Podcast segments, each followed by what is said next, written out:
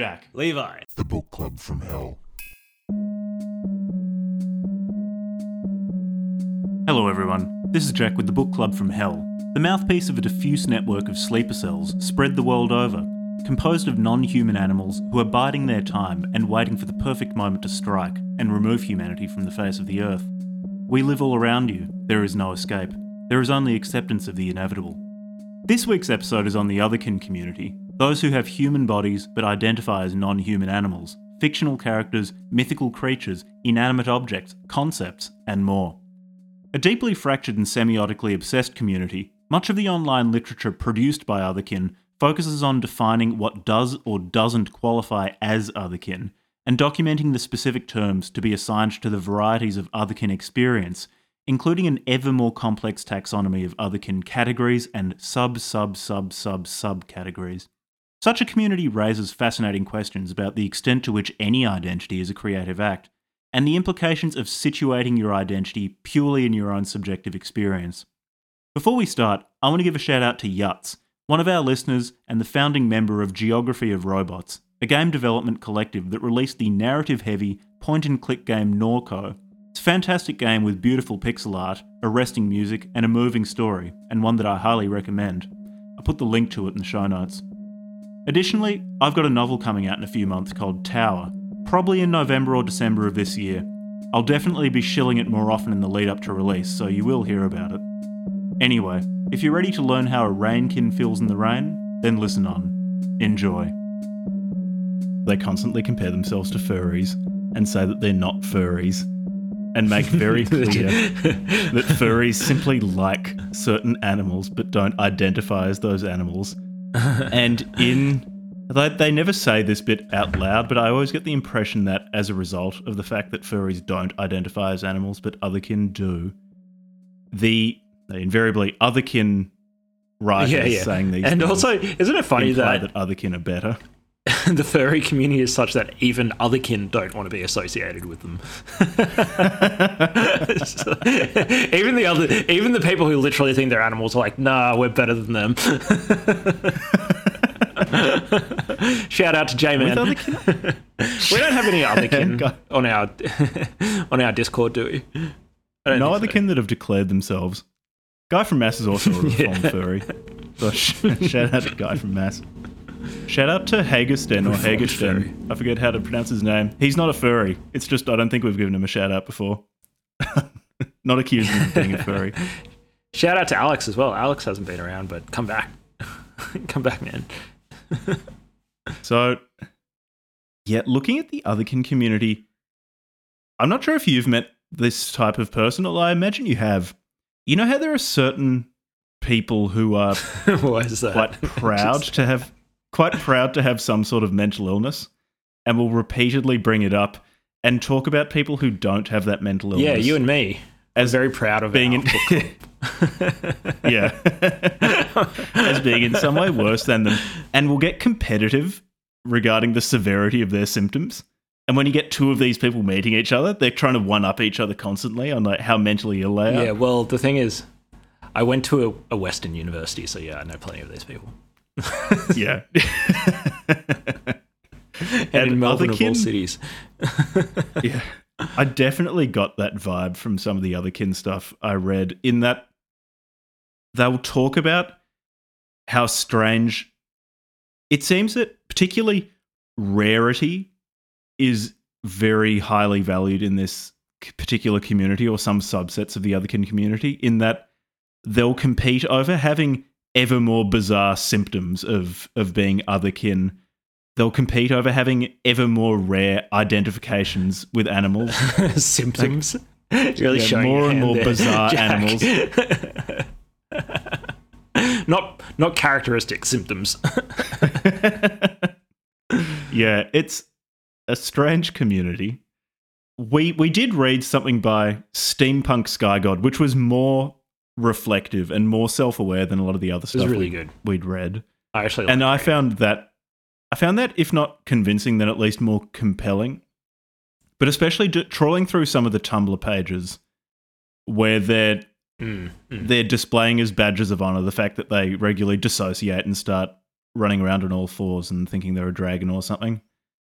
only to be met with comments saying, "Oh, I have this, but it's more disruptive to my life," and that carries a perverse form of social currency, I found a lot less compelling. That's completely bizarre. I didn't know that. Anyway, So we should what um, are other kin? quickly discuss what other kin are. It's pretty simple. Well, no, it's, Yeah. the one sentence summary is is straightforward. It's people who identify. We're going to talk about identity, don't you worry. But it's people who quote unquote identify as some form of non-human living organism. Now, Oh, again, we'll living talk about the organism. Now you're, you're wandering different- into another kin Yeah. debate. Yes, yes, yes. I know. I know. We'll get into the typology of this stuff. Because some of them, some of them say that you can identify as an inanimate object, like a rock, but then other members of the other Which- community say that that's absurd. which of course this is a debate about the logics of identifying as things other than human so you know pot as a call human, the kettle black motherfucker.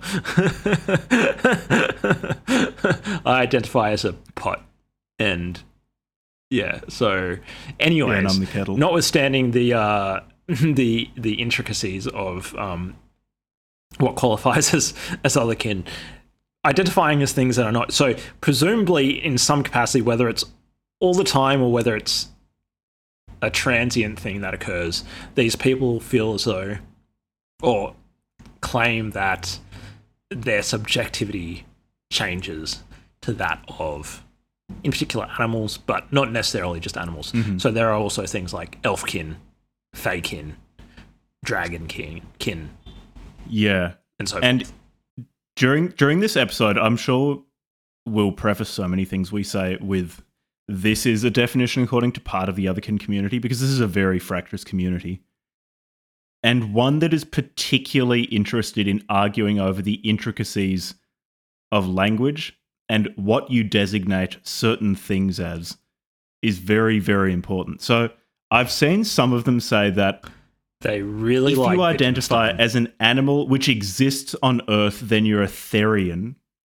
And otherkin is Yep, when you identify as something which which doesn't exist. However, some other kin say no. If you identify as any non-human creature, then you're otherkin. And things that don't exist, well, then you're fiction kin. yeah So it, we we can give all sorts of definitions. for the purposes of this conversation we're going to use the catch-all term yeah. other kin to just refer to this entire landscape of strange identities. Um, Mm. Interestingly, transgender and transracial and that sort of thing. Because some of them will say like alter humanity is the umbrella. Alter humanity. That's a good way of putting it. But so, like, transgender, for example, is not otherkin because you're still, say, you're a woman and you identify No. as a man, you're still identifying as something that's human. Whereas otherkin, Yeah. uh, explicitly identifying as something that's not human. Yeah. And I did pick up on a little bit of again that that competitiveness with some other on some otherkin forums and things talking about trans people is the competitiveness of oh you're a Yeah. complete fucking casual because yeah you're not identifying with the gender you're given at birth but you're still identifying as a human. This Tumblr page is for for true gamers only. You're still I- identifying with the species you were assigned at birth. Yeah. so imagine if they started doing that on on on birth certificates. Species ident- species assigned at birth, N- nondescript Homo sapien. No, no, no, not even. That's too specific. Like hominid. No, nondescript hominid. like we'll, we'll we'll wait we'll wait for a bit and just see how they feel. Your body looks like it's probably a hominid, but I don't want to t- to say that you're a Homo sapiens because maybe you're a Neanderthal. I wonder if any of them do identify as Neanderthals. Does that count? I feel like they're still humans. Yeah, so- because interbreeding was possible. Yeah, uh, there, there might actually be just some sub community of other kin like who identify as any Homo. and have their own specific vocabulary. Yeah. So the the otherkin community started out, it seems, So wait, you could, but you could be sorry. or at Sorry to sorry to interrupt, Jack. so you could actually be trans homo though. So I could be a Homo sapien and identify as as a Homo erectus. Homo habilis. So I would be tr- I'd be a trans Homo, specifically sapien to erectus. I'm a trans Homo erectus. Levi now identifies as a trans Homo erectus. But as soon as you start identifying as an Australopithecine, then you're into the the otherkin community because we all know that hominids could not interbreed with Australopith- Australopithecus. Okay, so that's uh, that's the that's the line. Really, in fact, that should just be the line for speciation in general. Could a member of that species trans into that another species and legitimately still call themselves a member of the original species? I disagree. I think, in terms of being trans homo, can you bone smash yourself into the perfection of that different species? If you can bone smash yourself into a Neanderthal, then I don't think you're meaningfully a different species. Can you bone smash yourself into being Australopithecus? Mm, you're gonna have a tough time, but you know what? Send yourself back in time. I think you legitimately could if you got some femur extensions and s mm. and you bone smashed enough, and maybe if you did something to your jawbone as well, you could potentially transmogrify yourself You probably need to an Australopithecus. A lot of joking, but you're going to have a of tough jelking. time. Lot of bone smashing. smashing yourself into a into a bonobo. So definitely bonobo is, is otherkin. That is harder. Yeah, well, bono- bonobos. Why I don't know why you'd want to bone smash into a bonobo because bonobos just don't have hunter eyes. They look like they look like prey animals. They're small. They're less violent. They probably don't have voices which have a pitch on average below 92 hertz. Just, they're just anathema to women. But they fuck. No, I, I really think early hominids are the way to go. Anyway, Early hominids. That actually does- Yeah. that's when humanity, well, pre-humanity peaked. There was actually, I did read about transspeciesism, which is the, the, the, the distinction between that Is and that not otherkin otherkin? is very blurry.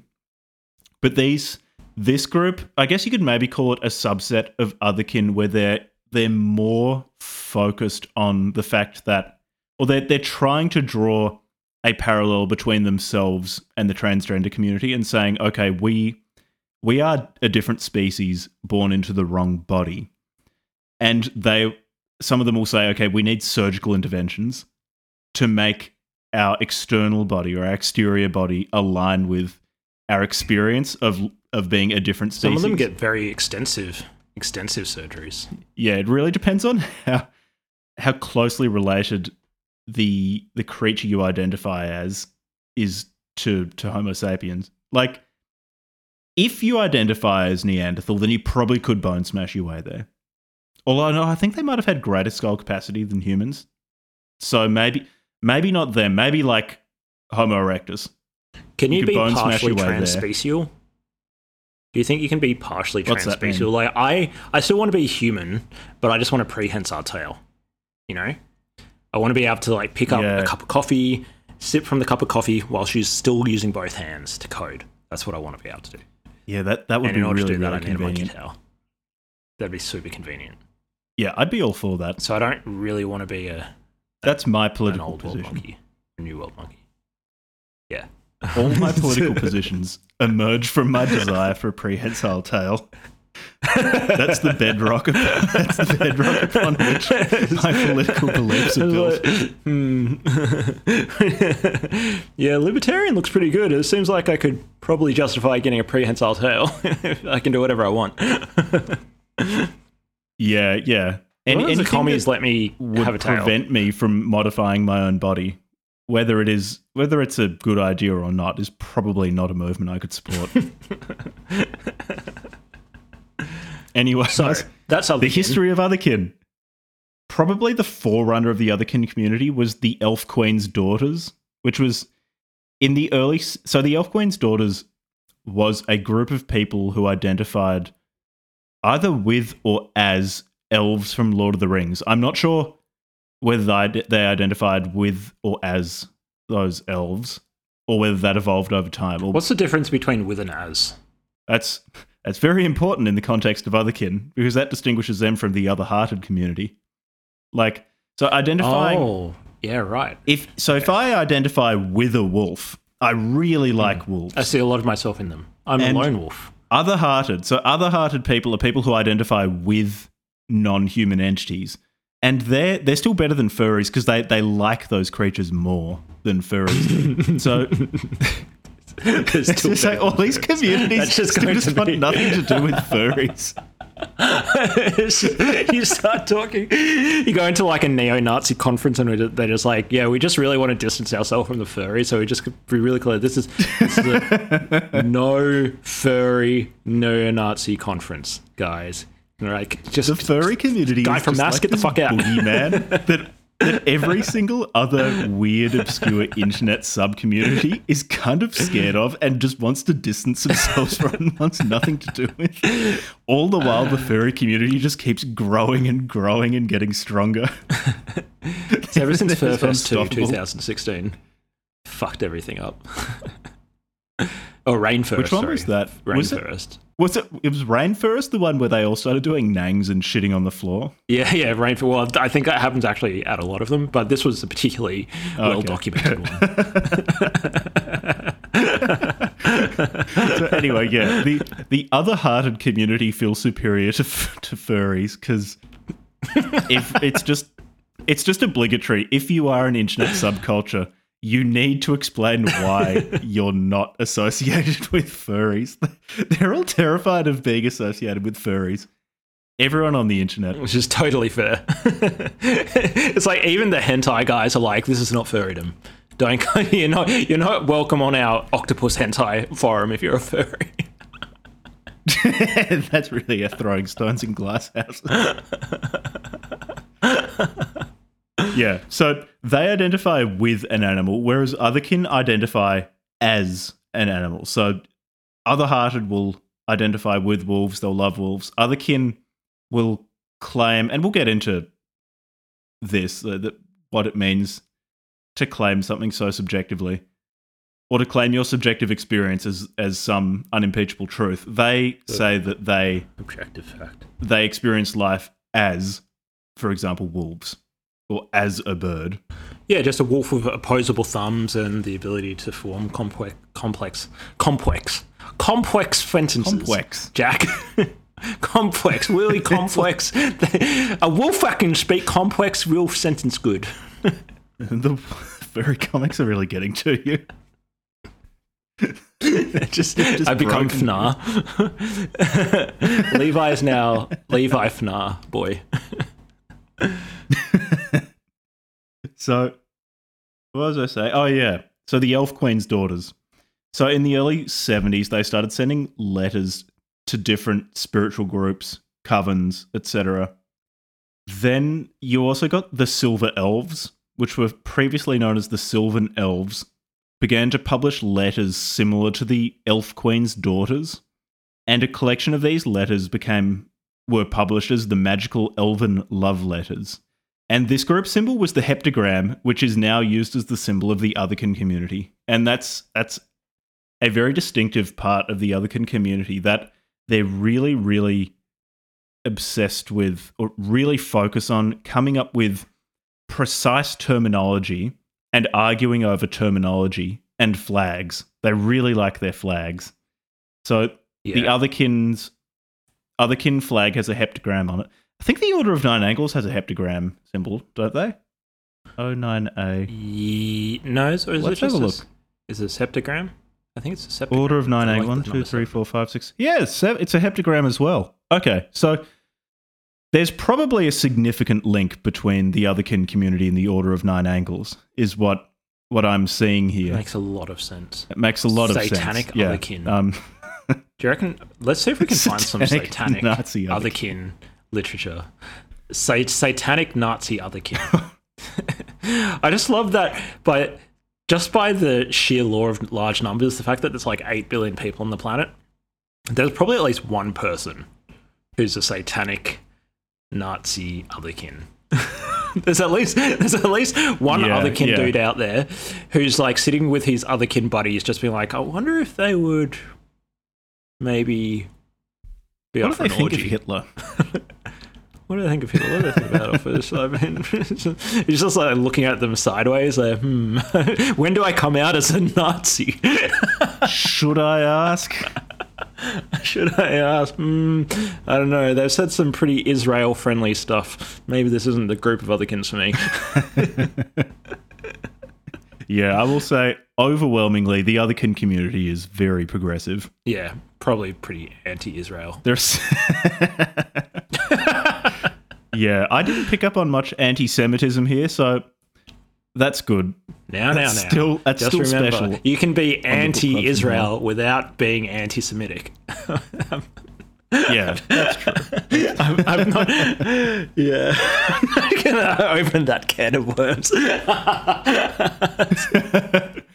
We will now discuss Israel for three and a half hours. so the term otherkin originated in 1990, apparently. A person identifying as a, an elf named Raikanda Karate. There are a lot of apostrophes in that name because elves love apostrophes. Started the Elfinkind Digest, which was a mailing list for elves. And because the subscription was publicly joinable, non elves also joined. They were termed other kind to distinguish them from the elves. And other kind became other kin. Hmm. Were they like orc identifying? Yeah, I mean, must have been. Mustn't have been many humans. Just like orcs, Uruk-hai, dwarves, just all of the other Middle Earth races, except humans. Maybe a few hobbits. Actually, I ah, think a few members of the Elf Queen's daughters identified as hobbits. Yeah, yeah, nice, smelly, smelly little fucking hobbits. Don't you think that if you actually met a, a hobbit in real life, like you'd punch it? Get the fuck away from me! a cr- creepy little gross, gross little rat-like thing, smelly and just like smokes weed all the time. I think Merry and Pippin who were just blazed out of their minds for the entirety of Lord of the Rings. They just kept on fucking things up. It's just like as they're going into the mines of Moria, they took a toke, and that's why they they knocked over the uh, the book into the well because they were actually just stoned. They were stoned listening to binaural beats on their headphones and just stumbling around the place. listening to binaural beats, full of talk. Um, yeah, so um, yeah, so Otherkin, not surprisingly, came out of fantasy. But what's interesting is that it evolved to capture like other other animals. But I guess one of the things they were talking about with Yeah. other heartedness is that is that other heartedness, and they included, or at least what you know, all about the feeling, which is our key reference. But there's there's there's like a wiki. There's like they've got an otherkin wiki. Yeah, Otherkin Wiki is, is good for this. I can include the link to it in the show notes. Jack, you did you also trawl around some like the denizens of Tumblr to find out more? You, Yeah, uh, it will one. surprise people that Tumblr is a place where a lot of the Otherkin community has moved has moved to. so so like other hearted is like even even um totems, right? If you've got a totem animal, so like you're from a culture that has like totem animals, um, that doesn't count as otherkin because you like those people or those families or whatever those communities don't literally think that the well maybe in some circumstances, but Yeah. at least the sort of stereotypical um, thing that you think of like you know like the coyote talking to Homer when he's on peyote is uh When is he, not when he had the really spicy chili. Yeah, yeah, yeah. It's it's him just it's it is so fucking good. So, back when The Simpsons was good, um, uh, yeah, that is him having like a spirit guide, and a spirit guide is different to having a totem animal, but both of them are different to other kin. So if Homer literally like came home and was like, "Hey Margie, I'm now a wolf," like, and Marge's like, "What the fuck are you talking about, Homer?" She's he's like, "I'm literally a wolf." I'm not. I'm not uh, did you eat another one of those chilies, homie? No, no. Like I identify as a wolf now. Please refer me refer to me as Sky Fox or some shit like that, or Grey Moon or something. Um, yeah. Then home would be otherkin. yeah, yeah. Yeah, it is interesting too. once Otherkin moved to Tumblr, and that was roughly 2011. Apparently, it was when it really, really started to kick off. It it cross pollinated with the social justice bits of Tumblr, and there grew a greater desire for Otherkin advocacy. It's something where, if you truly believe that you are Otherkin and you are part of this community of people who are basically non human entities trapped in human bodies and experiencing all sorts of so they they document different experiences that are common among otherkin although you don't have to experience them like shifting that sort of thing if you really felt yourself to be part of this community that is at best ignored by by broader society or mocked then i I suppose it does make sense that you would want to raise awareness about the existence of people like you. But the, the, the part of me that then makes me feel less generous is that the age range, I imagine, skews very young. And many of the experiences these people describe seem to be discomfort at their own bodies changing during puberty. And mm. then they just they transmute that discomfort into, oh well, I must be a dragon inside instead of it's like no you you're getting your period for the first time and by all accounts that's it's not it's not comfortable. Or my voice is changing and i'm growing taller and growing hair. That's uncomfortable. It's like no maybe i'm maybe i'm a unicorn or a raccoon. Hey jack hey jack hmm. if a 15 year old is hanging out online on furry communities online furry communities. what do you call a twenty? What do you call a twenty-five-year-old who hangs out online in furry communities? Groomer. what? Grooming, grooming them like a you chimp. yeah, like a chimp. That's right. grooming, grooming them like a chimp. Hey, motherfuckers! If you're over, say, like 20 and you're still hanging out online in furry communities, knock that shit off. knock it off. I'm, I'm more sympathetic to the furry community after reading Jack, actually. At least hang out in the age appropriate things. I've heard too many complaints about the yeah. furry community. Heard too many fucking complaints about that shit. Same with Otherkin. Otherkin. I would be worried about Otherkin, just given that the number of people who seem to be involved in the Otherkin community are uh, seem to definitely yeah, be teenage. It seems to be strongly like geared towards people. You know, the thing that people, it's good to understand. Hey, if there's any teenagers listening, firstly, I don't know if this is the podcast for you. uh, but you know, seriously, if there are any teenagers, the, the, problem with being a teenager is you're getting pumped full of hormones by your own like body changing, and you're also going through a lot of like neurological changes. And so there's actually quite a significant spike. I think the studies that I saw was like a lot of young men develop, say, like schizophrenia when they're in their late teens. and they think it might have something to do with testosterone levels potentially, um, but also you're just like quite emotionally volatile. So these are like to to think that say otherkin or well in particular otherkin, given that they're like as we'll talk about in a bit, like there's mental illness involved with identifying as another another species. That it's also tends to be like occurring for people in their mid to late teens and early twenties is also, I think, suspect. Like and that it's often not really like you know like a 60 year old it's just like oh yeah no i've been a wolf my whole life. I've been a wolf my whole life. Yeah, yeah. my read on yeah. it was less so i'm suspect. was less psychotic and more it's it's a time in your life when as you said you're so emotionally labile you haven't lived and your identity is flexible or changing. Yeah. Your your your identity is very fluid. You're trying to work out who you are you're getting just yeah. blasted with sex hormones. And I, I guess maybe some people trans transmute that experience into identifying as know, a non-canon character in Harry Potter if you're fiction kin, or something like that. Like a griffin, and almost almost try to contextualize these this discomfort using that, using some alternative identity, which it do, it does seem most people in the otherkin community grow out of it. Like once their once their personalities become more stable, they do seem to leave it behind. But that's that's one of my guesses as to where this comes from.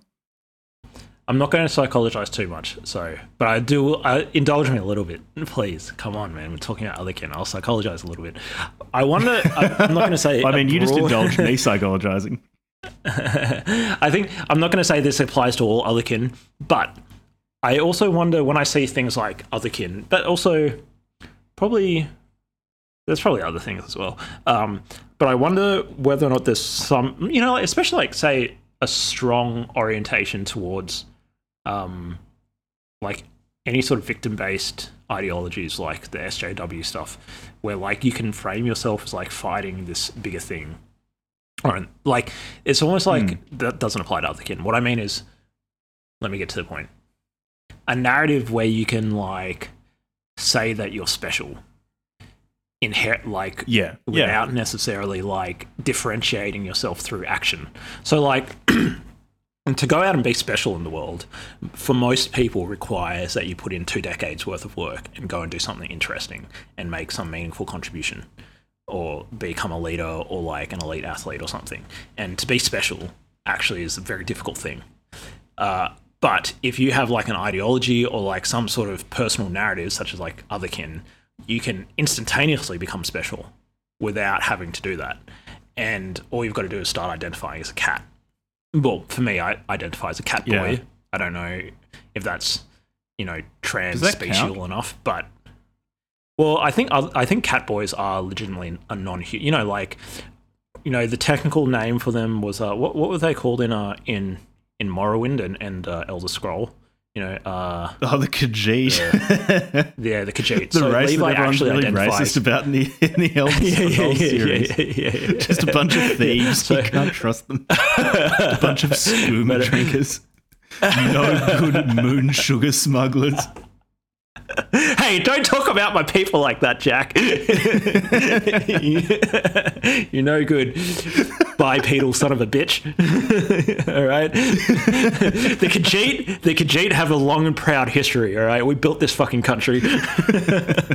Of stealing everything Yeah, that's so not Cap- nailed down. yeah, the Khajiit, the Khajiit. Levi identifies as Khajiit, Catboy Levi, um, and that's how I instantly, ta- instantaneously became special when I was 16 and played too much Morrowind.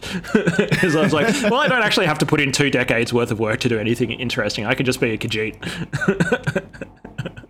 It's a really interesting Start point because it might that might reinforce the that insularity of the otherkin community in that to be special, so being special is contextual, and they've created a community within which a a way to be special is not only to be otherkin, so simply being a member of the community within that community confers then a you've got to special status more and more. as opposed to yeah. to people not not inside the community compared to the rest of the world.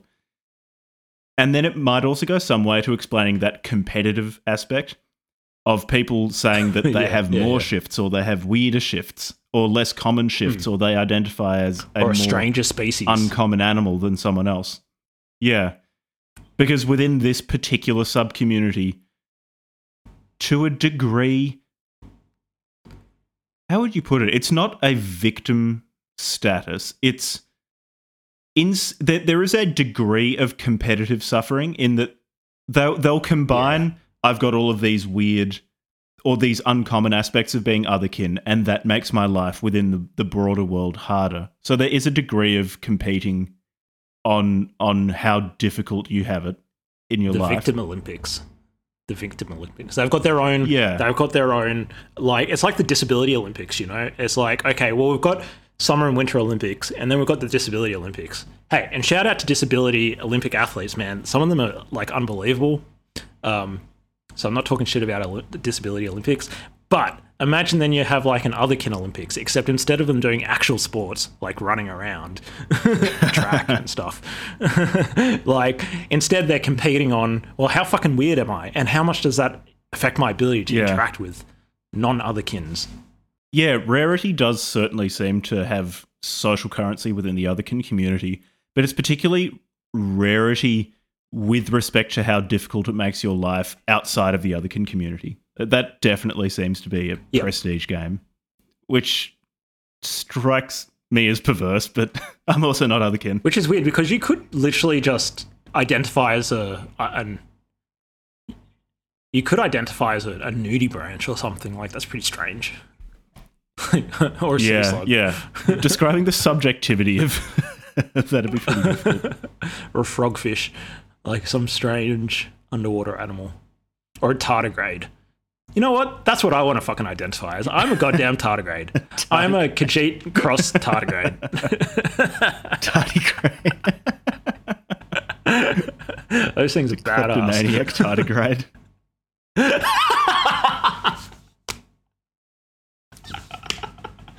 Kleptomaniac Just tardigrade. stealing other microbiological species. Yeah, like stealing their sulfur or whatever it is those fucking things eat.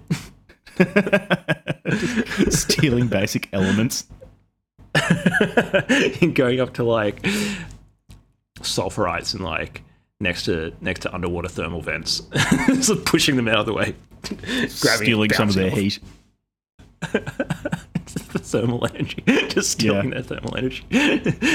Literally puts a whole new spin on that whole idea of like, hey, you're blocking my sun, man.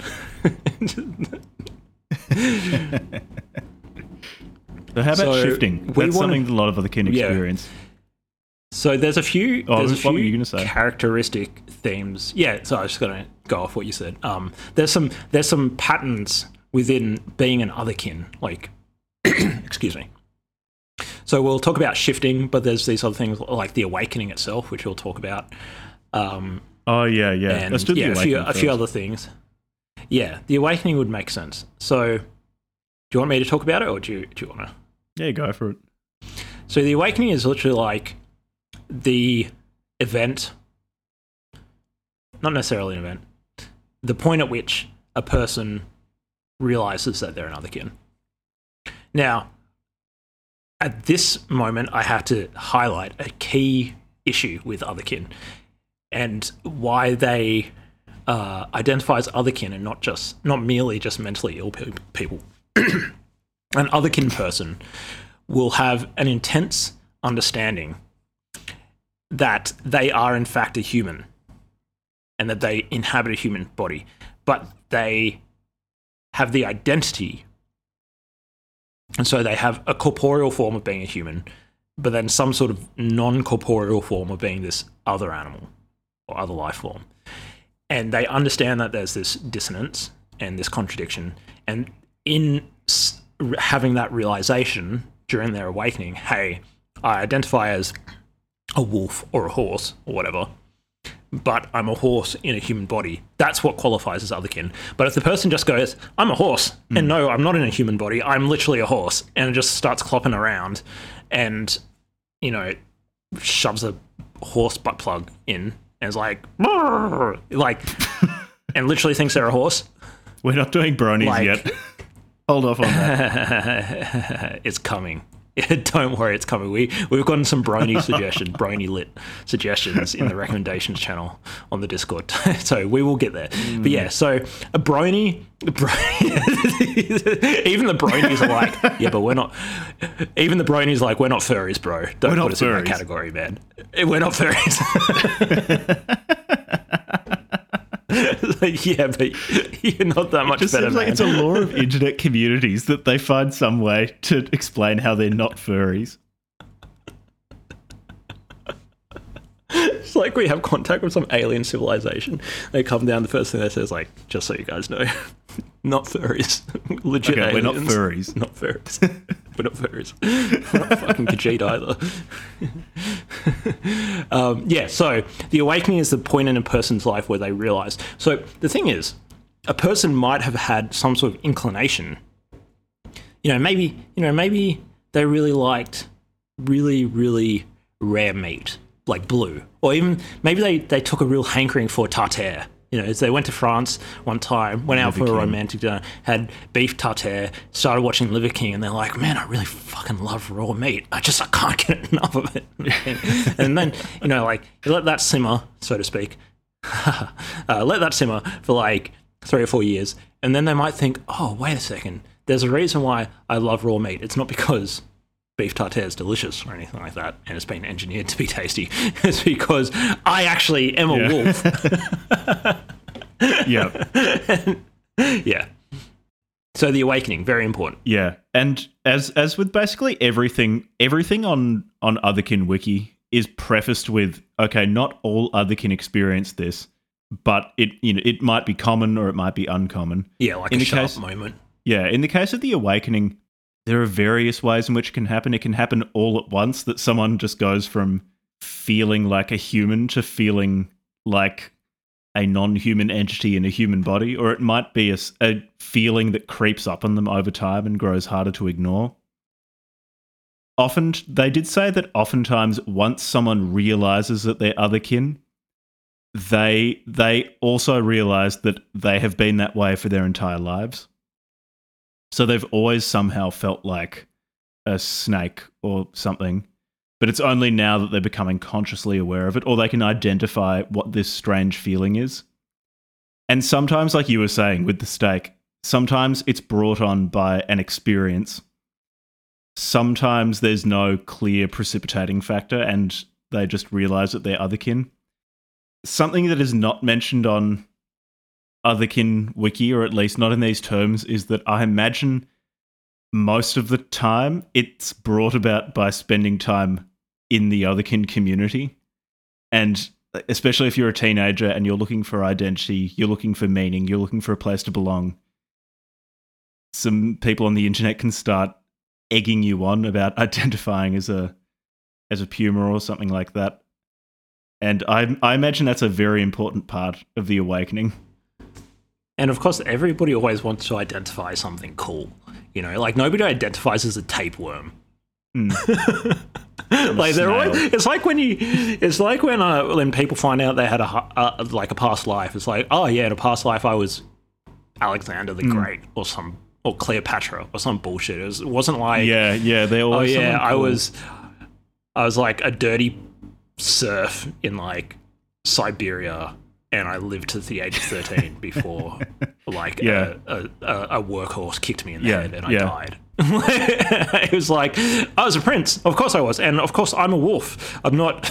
You know, most animals are pretty lame. Like we we remember wolves and and stuff because they're like interesting animals, but a lot of animals, like the vast majority of animals, are probably just like arthropods. Probably like I imagine that a good chunk of the animal kingdom by species, like how many Hmm. Oh, by species there biomass, would just be yeah, it would just be bacteria. uh, yeah, bacteria. Which yeah, just not not even a multicellular organism. You're just you, I mean, E. coli. yeah.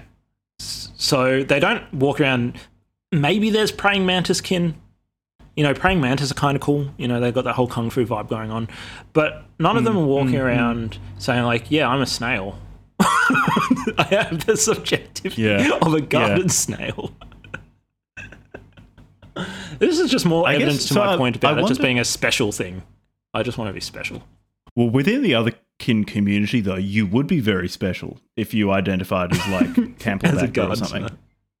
It's like that. That'd be very unusual, highly unusual. It's like, I got a stomach ulcer once and started identifying as Helicobacter pylori.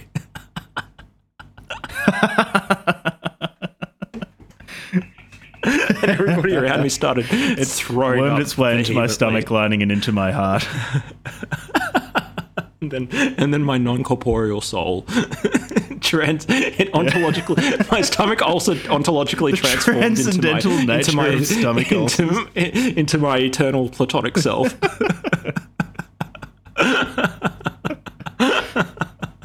Yeah.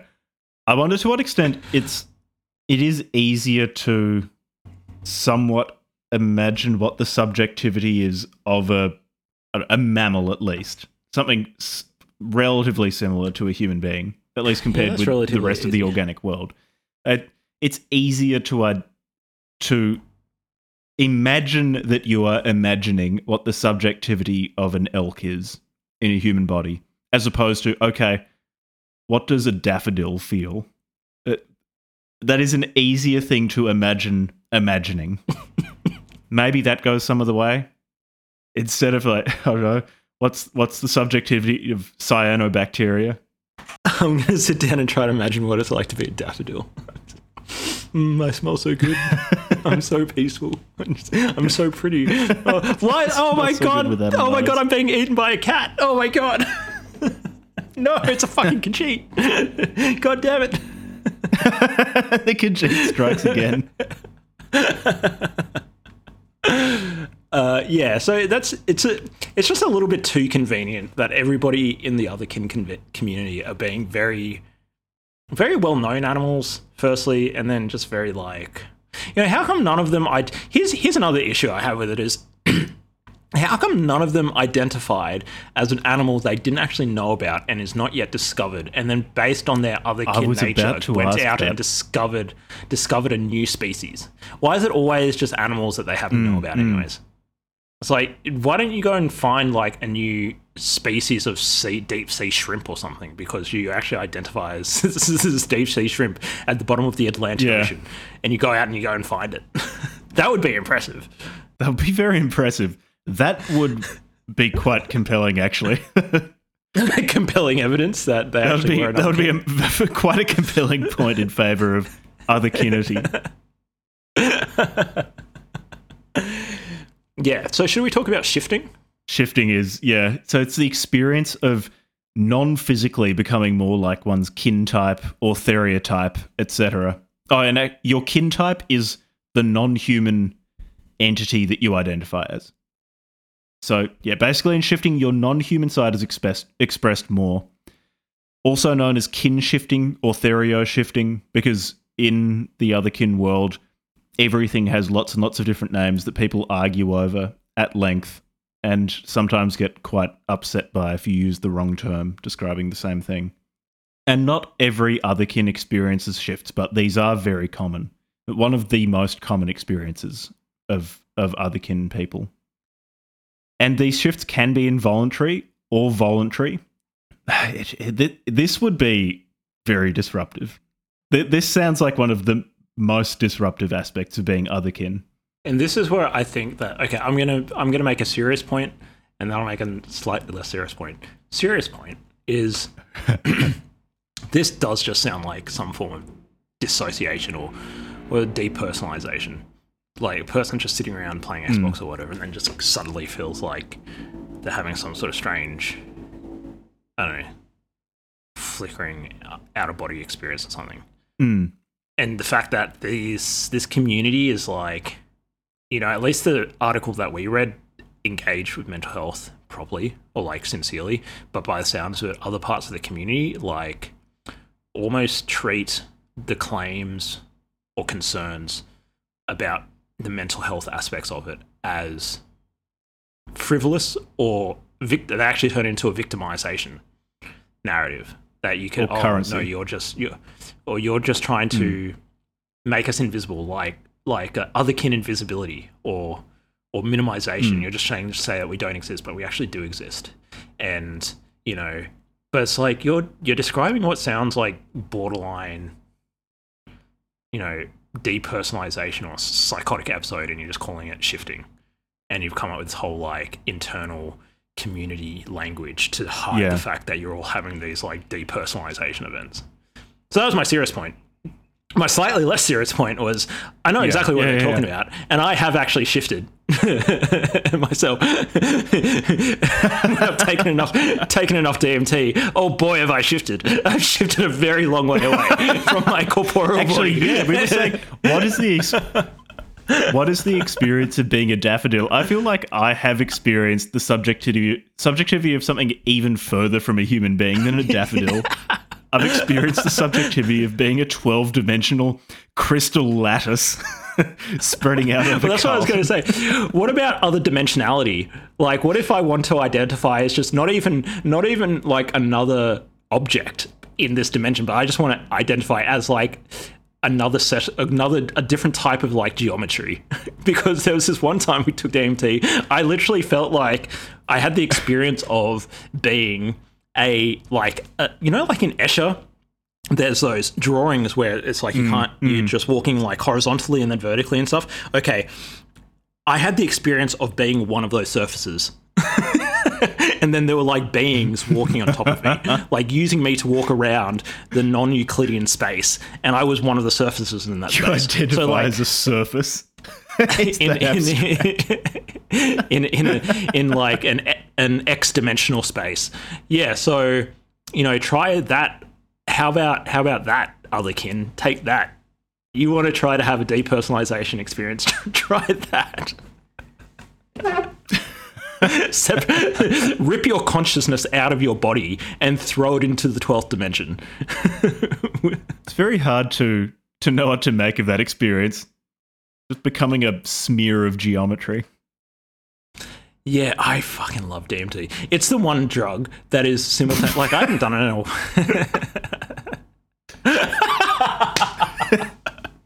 it's it's. I don't know uh, if I'd say I love it.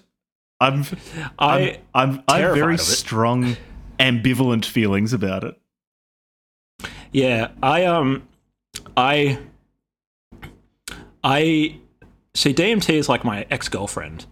I have a kind of love for her, but I'm also deeply, deeply terrified of her and never want to see her again. I remember all the, I reminisce about all the great times. and then I remember, oh yeah, that was also a horrifying experience. Sorry, I was telling I was telling ex girlfriend Yeah, jokes a- to, a- to J Man on Discord today. He's out of the so try him out. I have a lot of Being ex girlfriend jokes. It's neither a step forward, back, up, or down. It's just a step through or behind. It's a it's a place where coordinate systems and steps and just like vectors in Get a general don't really make sense. Yeah, yeah, yeah. No, I, I think DMT is worth what. Sorry, I shouldn't. I do not want to say anything that could be even remotely You've just construed gone off as onto a DMT as as prescriptive. Like you know, DMT, don't do drugs, kids. It's really bad for you. Stay in school, all that sort of stuff. But it also was a profound experience for me, and I'm glad that I did it. I don't know if I'll ever do it again, but I'm glad that I did it because boy, oh boy, like far out. I wouldn't rule it out, but like I said earlier, there is a there's a very strong fear element whenever I th- whenever I think about it. Not that anything bad ever happened. It's just so strange. Well, for me, I don't know. Nothing. Did it, anything bad ever happen for you when you tried it? It's just so strange. No, because good and bad just stop being relevant. It's you're so far beyond those terms being meaningful at all, remotely meaningful. Turns out Nietzsche was huffing DMT when he was writing Beyond Good and Evil. He was just like trying to say, like, no. It's just it's very very intense, and that's that's about as much detail as you can get. People like to ask, like, oh yeah, like, what's you know, is it what's it like compared to acid, like LSD? It's like it's not even the same ball game, man. Like you just like I've taken a lot of acid and. and and even at the higher doses of acid that I took, like in a in a jurisdiction that where it was not a criminal offense to take acid. In Atlantis, in Atlantis in Hyperborea, I took I took I took some acid and it was a large dose of acid, and um, and even at a high dose of acid, you still had a sense that you were like a human and you're in the place that you're physically in. Whereas with DMT, it's just like bye bye. twi- a twitching crystalline insect. you just get blasted. Like Yeah. it's like you know when you see uh, those cartoons of a guy sh- getting shot out of a cannon. DMT is to acid what acid is to drinking a beer. Yeah, yeah, pretty much. Um, Yeah. yeah, yeah. Anyway, so I can relate to other kin. instead of Yeah. If if being otherkin is anything like taking DMT, then I understand. M shifts, mental shifts. These are types of shifts that are where your mental state changes to reflect your kin type. And this is where you get animalistic urges. You you might have a different set of desires or you might focus your attention on different things. Like if you're a cat, you and you see birds, you're going to be focusing on them a lot more than you might if if you're a human. Or you might start making animal noises or walking on all- fours. Another example of a shift is a phantom shift. and these are really, really common. So there was a survey by Naya Okami in 2016, and 90% of respondents said they'd experienced phantom shifts. So phantom shifts are the experience of phantom supernumerary limbs, like feeling like you have wings or a tail or horns, long ears, or a muzzle. There are a lot more types of, of shifts, but mental shifts and phantom shifts are the most common, or at least the most commonly reported. There was also plurality. That was another thing that was talked about a lot in um in the otherkin spaces I came across. And this had much this has much more crossover with with TikTok commodified mental illness, with the people pretending to have Tourette's or have multiple personalities within the one body and doing it to get views. So this was definitely crossing over more into a world that I think is just toxic and and romanticizing mental illness. But plurality is the state of being more than one consciousness or entity in one physical body. And so a system is the collection of consciousnesses inhabiting a single body. However, some people don't like the term system and instead call themselves collectives or a group or a household, etc., etc.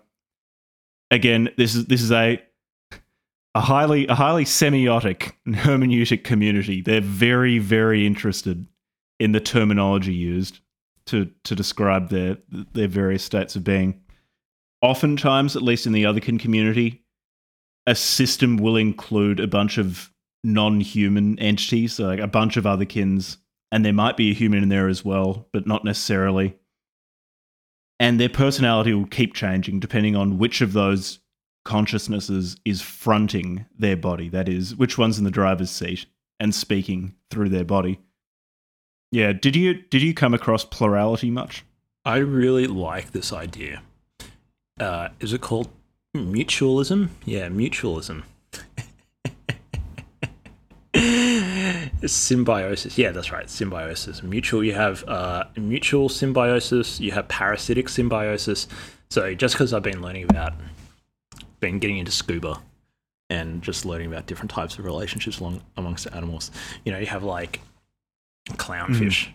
They have a oh yeah a non they have a non-parasitic but non-beneficial symbiotic relationship with the anemone as far as i'm aware because the anemone doesn't get anything out of it but the um but the clownfish so anemones are actually like poisonous they sting and the clownfish have evolved to not to one be camouflaged. They look like they they have the same. There's different colored anemones and different colored ca- clownfish. The clownfish will adapt their color to the anemone, and they've adapted so that they don't get stung by the anemone and they just hang out. But the anemone doesn't get anything out of it, right? Mm-hmm. But then there's parasitic species, and then there's also species species pairs where they're like actually like help each other out. So I think like manta rays have this where they've got these like little fish that hang out with them, and the little fish like clean them, they clean stuff off them, but the little fish also get pr- protection from the manta ray, so they don't get predated mm-hmm. as much. Um, so oh, like little or something. I think yeah, yeah, yeah. That's right. Yeah, uh, remora. There's there's several different types, but yeah, that's that's one of the fish. Very common amongst shark-like species. Yeah, the and, ones they've got uh, like whale looks sharks. like a bike tire track on their head. Yeah, those ones. Yeah, yeah, yeah, yeah. Really cool, really cool. Um, yeah, so amazing, really, really interesting stuff. And you know, we have this as well. Like we've got a lots of like a whole microbiome. Like is uh, we've got a whole bunch of different microbia that are living inside of us that are actually like helping us digest we're also giving them a home. So yeah, that's like really interesting. So I was thinking thinking about this. Um, what's it called with uh, Otherkin? It's like they have like a spiritual mutualism between between their body, their mm. corporeal body is like inhabited by these by these um, ethereal.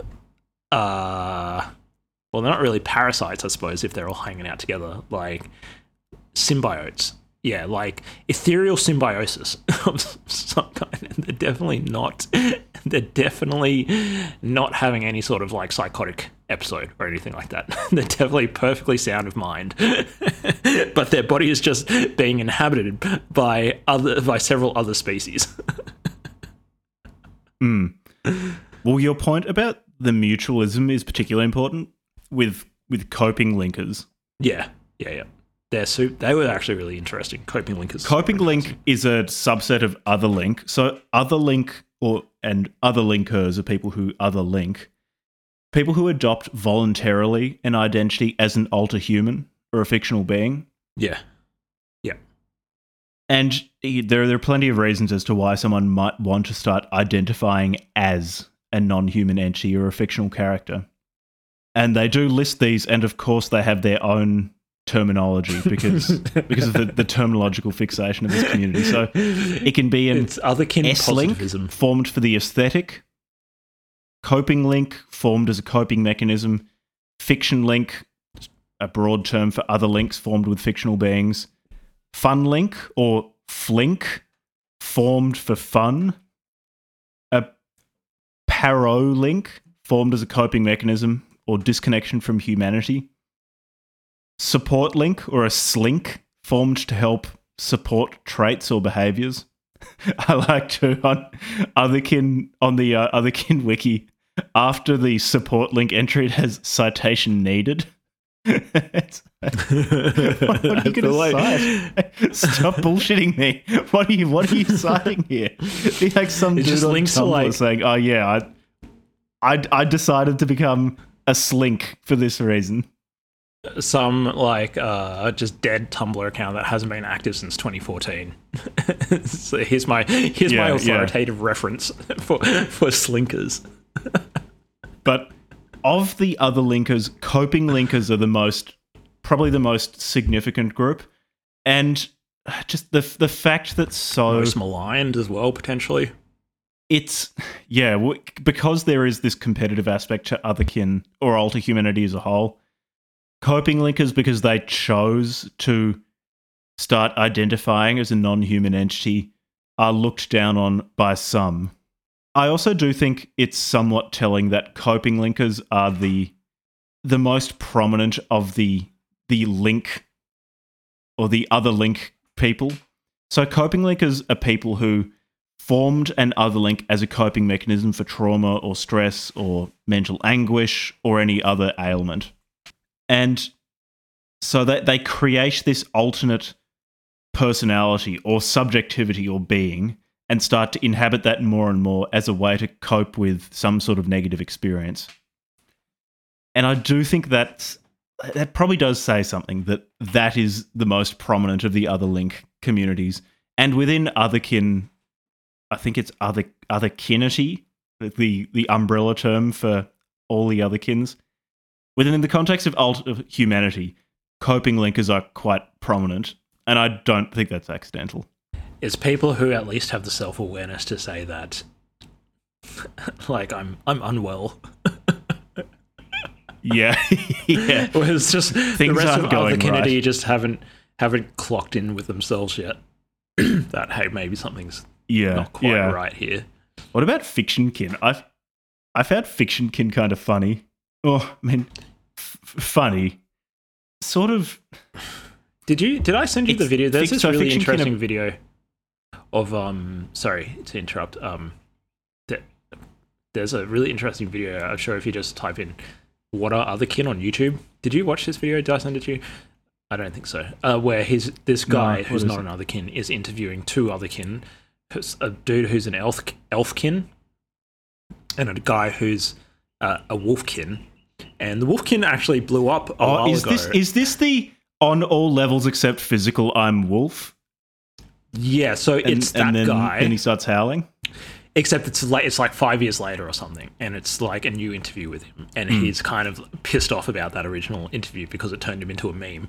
Which, to be fair, he brought on himself. Fair enough. he brought that shit on himself. I don't. Feel, I don't feel sorry for the guy at all. Um, like what the fuck? Anyways, he memed himself, and but the the uh, the interview is actually really nice. The interviewer is you know being playful, but not not be, like not bullying them or anything. So it's a nice interview, and they actually gave honest answers and stuff. But the Elfkin dude, super interesting. He's undergoing substantial body modification surgeries to look more like an elf, and in particular, like a Oh yeah, I've I've seen a pictures of some a people like space elf. You know, such as the Eldar from uh, 40k, Space Elf vibes. 40k the Eldar. so this guy's gotten like eye surgery um, to make his eyes like pointier and slanty and stuff, um, and more. The guy's Swedish or Czech or something. You know, like his his uh, like white blonde hair and stuff. But he he constantly wears contacts, so his eyes are different colors. He's modified his jawbone. He's modified his eye, the shape of his eyes. He he was wearing fake ears, but he might get his ears chopped to be more pointed naturally. Um, yeah, these sorts of things. So just really interesting. And uh, why was I talking about these guys? Who were we talking about? We were talking about um, oh yeah, the the the, um, the fiction king kin. What I was wondering about when I was listening to this guy is it's just like how do you know how, how are you supposed to characterize this other species? It's completely made up.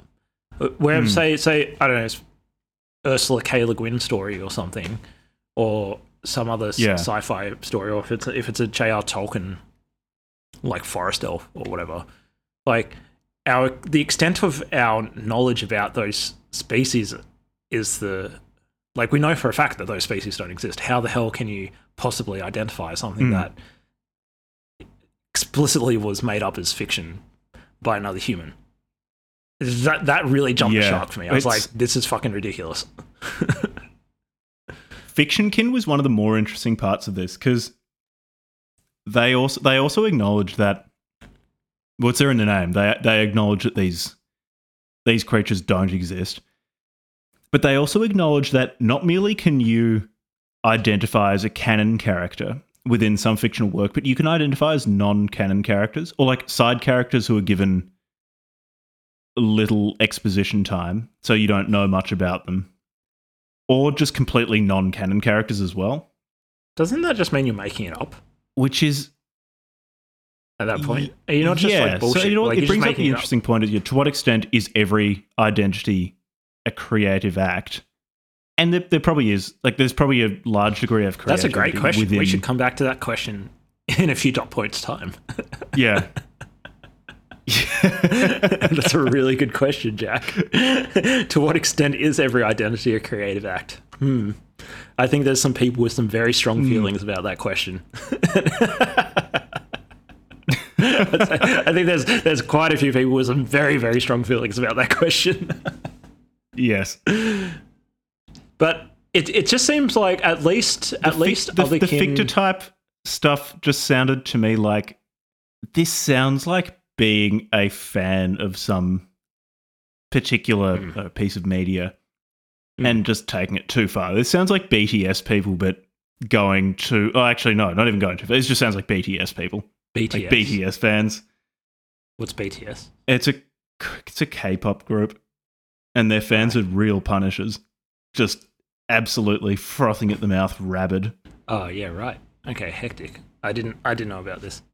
So my only issue is not my only issue. So my issue is that our so uh, another kin who identifies as an animal that exists in the real world can at least be can at least say to themselves and to others, look, this is what dogs do. I'm acting out, or because I am a dog, I'm making my corporeal form mimic the movements or the mannerisms of a dog. But if you're Mhm.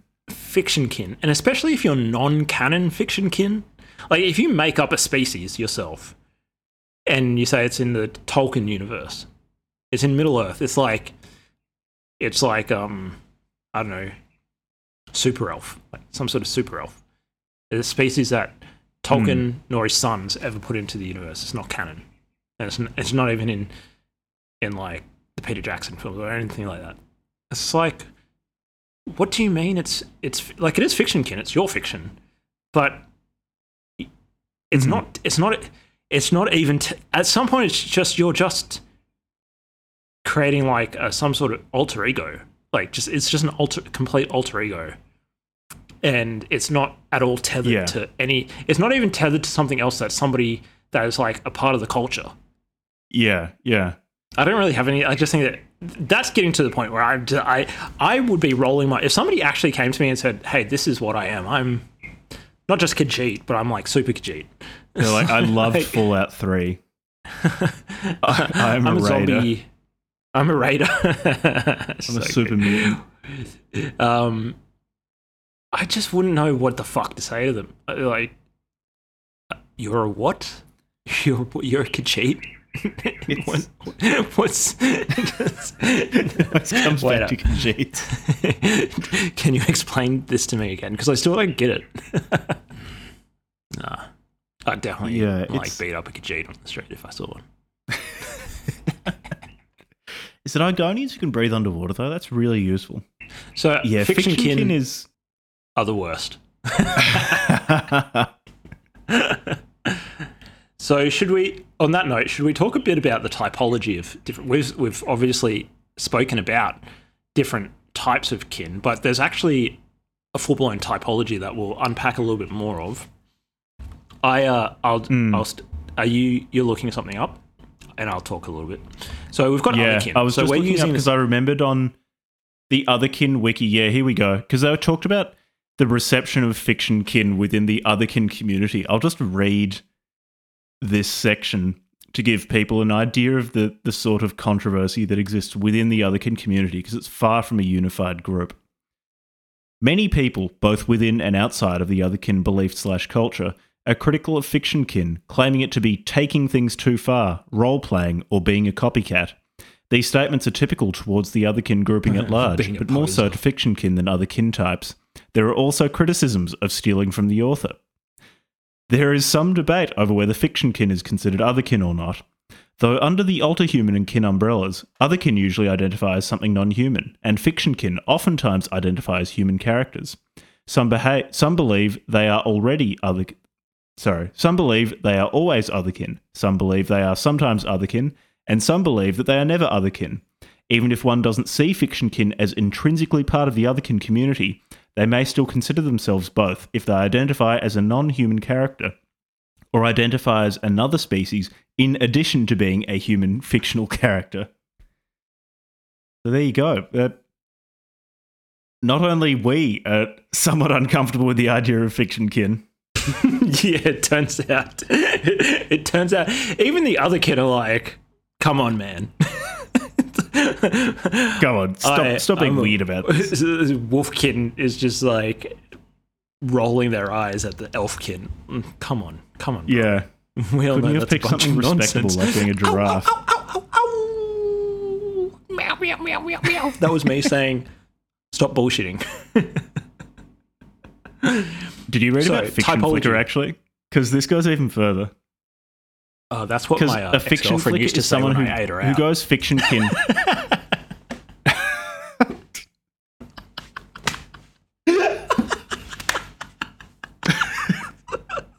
Sorry, I'll mute myself. Sorry. fiction flicker. They they note on the fiction Fic- flicker page on the other kid wiki that, tell this- me more that someone fiction The flickers normally Fiction after flicker. exposure to new media that a person will come to strongly identify as someone from whatever new media is being consumed, which is like, I don't, you know when you go and see a good movie in the cinema, and you're really getting into it, you sort of wonder, it's like, oh, what would it be like to be there? That sounds fiction flicker sounds like that just pushed further. It sounds like the experience of really enjoying a piece of media, but it- just going too far with it. Yeah, way too far. Way too far. It's interesting that with things like fiction flicker, it's considered part of their identity. However, enjoying something to a large extent and even seeing aspects of yourself in it or seeing aspects of it in you doesn't actually have to be a personality trait or an aspect of your identity. That can just be something you briefly feel and it doesn't mean anything more. You don't actually need to make it ontological. Or I imagine that maybe something that distinguishes other kin from the rest of the world is that for most, their media consumption is not quite as ontologically charged. Uh, it doesn't become their being You don't need to make way. it. You don't need to make it ontological. You don't need to transform spiritually into this other thing. You can just be a fan. You can just really like Yeah, like you, you can you just enjoy it. You can just enjoy it. You don't have to be it. oh yeah. This was a else have we fun. This was a fun thing to research. So I, I was thinking I'd talk a little bit about the typology, just to give it a bit more substantive structure. So typology of others, Yeah, otherkin. yeah. So we're using the loose term otherkin to capture all these ideas of someone who identifies as non-human. Then you could say there's fiction kin, which are identifying as non-human fictional organisms. I don't even know if there's a term for people who identify as non-organism, other things like a rock. That's just like rockkin. I don't know if that. Oh no, That's I did find that. Let me just search for that. I that. did find people talking about this. Okay, while you're searching for that, I'll Yeah, I'll. I'll look for So that. then there's- like people identifying as like a lamp or something. inanimate objects. Yeah. So Yeah, we can it, it shout is out to. Jack's book. It's Go- it's a hot topic. If uh, if Yeah, that actually does happen. Yeah, shout out, shout out to Jack's book. Okay, so if this is in the future, if you're listening to this in the future after Jack's published his book, go to our website, bookclubfromhell.com, and go to the about page, find Jack's links, and buy his fucking book.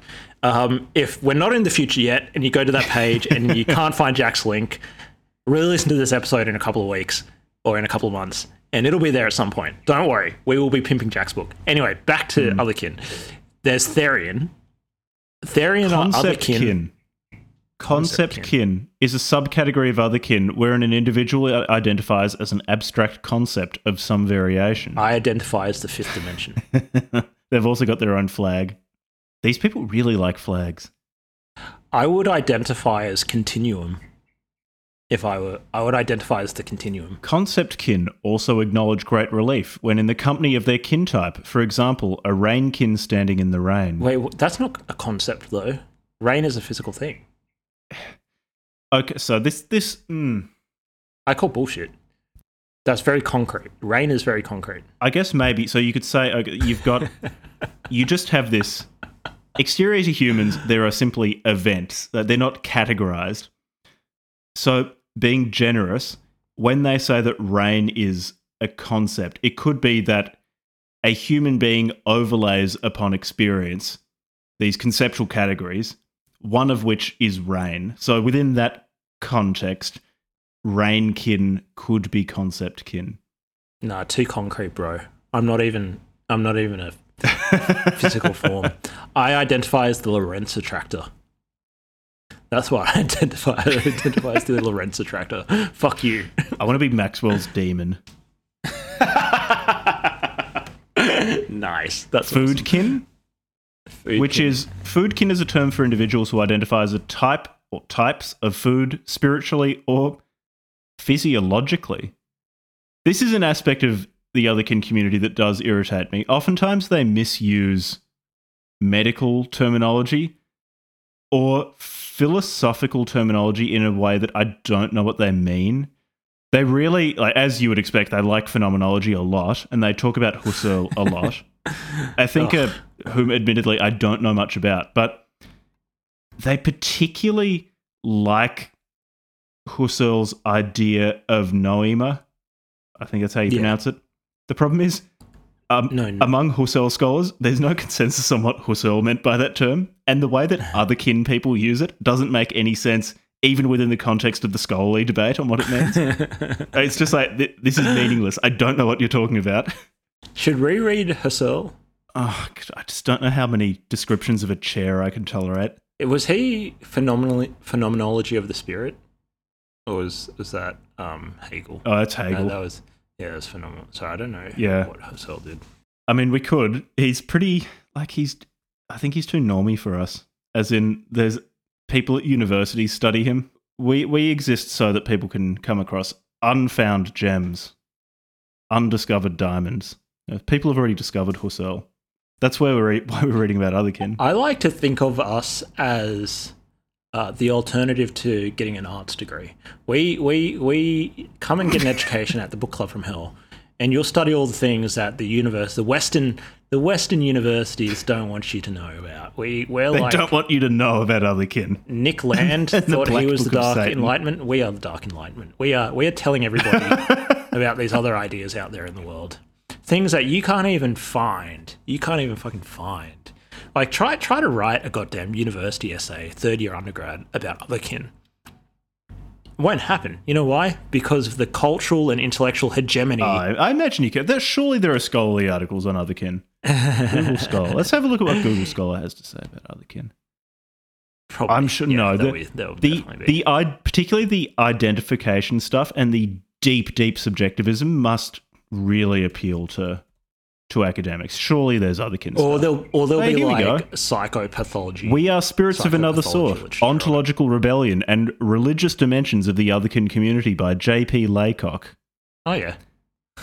Alternative worlds, metaphysical questing, and virtual community among the otherkin. D. Kirby. Handbook of Hyperreal Religions. On having a furry soul, trans species identity, and ontological Ooh, indeterminacy in otherkin subcultures.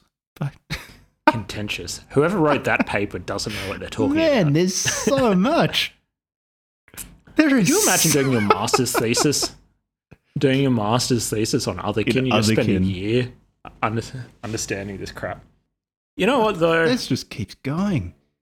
Sorry, let me let me let, let me finish off this typology. The- We need to defund universities. Ha, now you're speaking my language.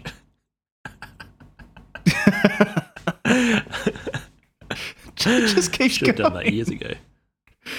Jack's like freaking animism. out. so should I, I? I sorry, I'll finish off the typology. Yeah, getting back to the typology. Uh, Therians. Therians are other kin of real life forms, living or extinct.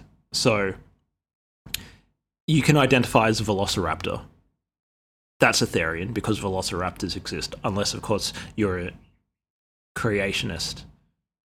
Yeah, well, they were planted there by the CIA.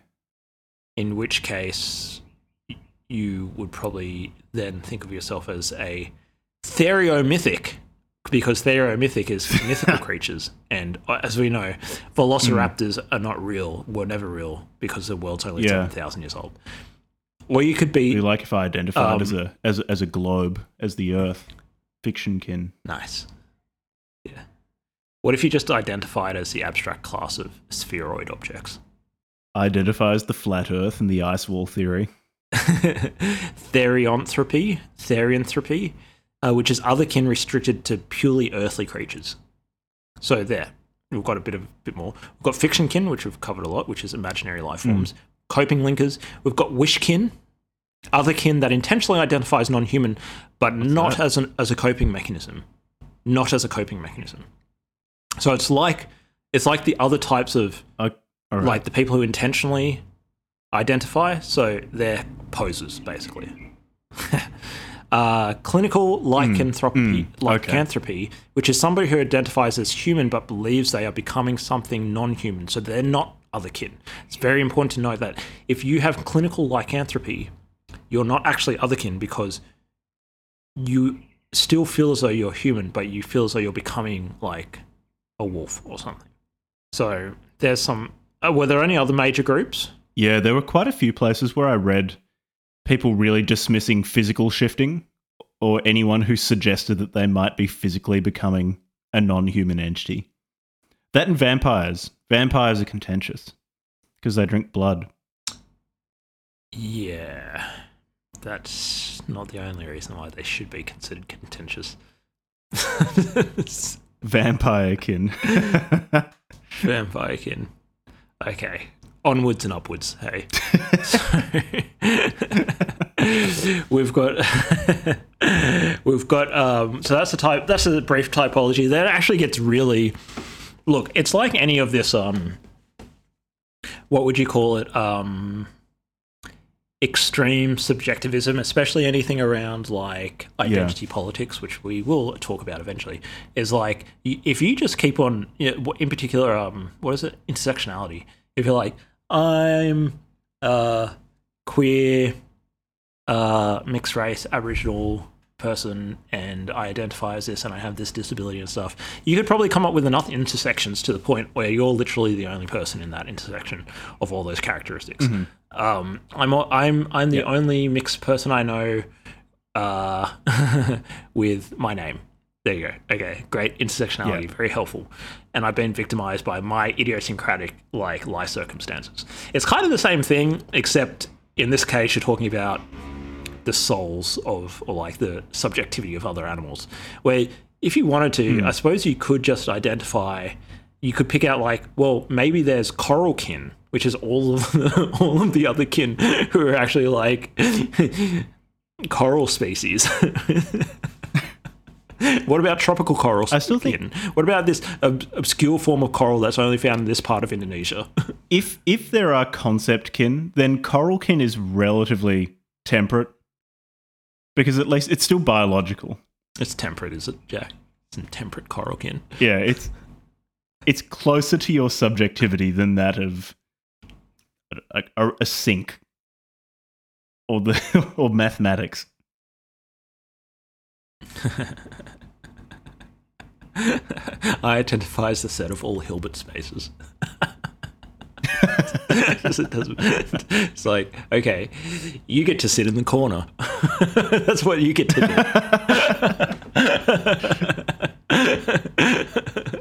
do. By yourself. Uh, so Identifies uh, we've spoken about. Oh, fuck yes. Uh, uh, Levi is now awakening- kin. I'm now otherkin. I'm pure cryptographic energy.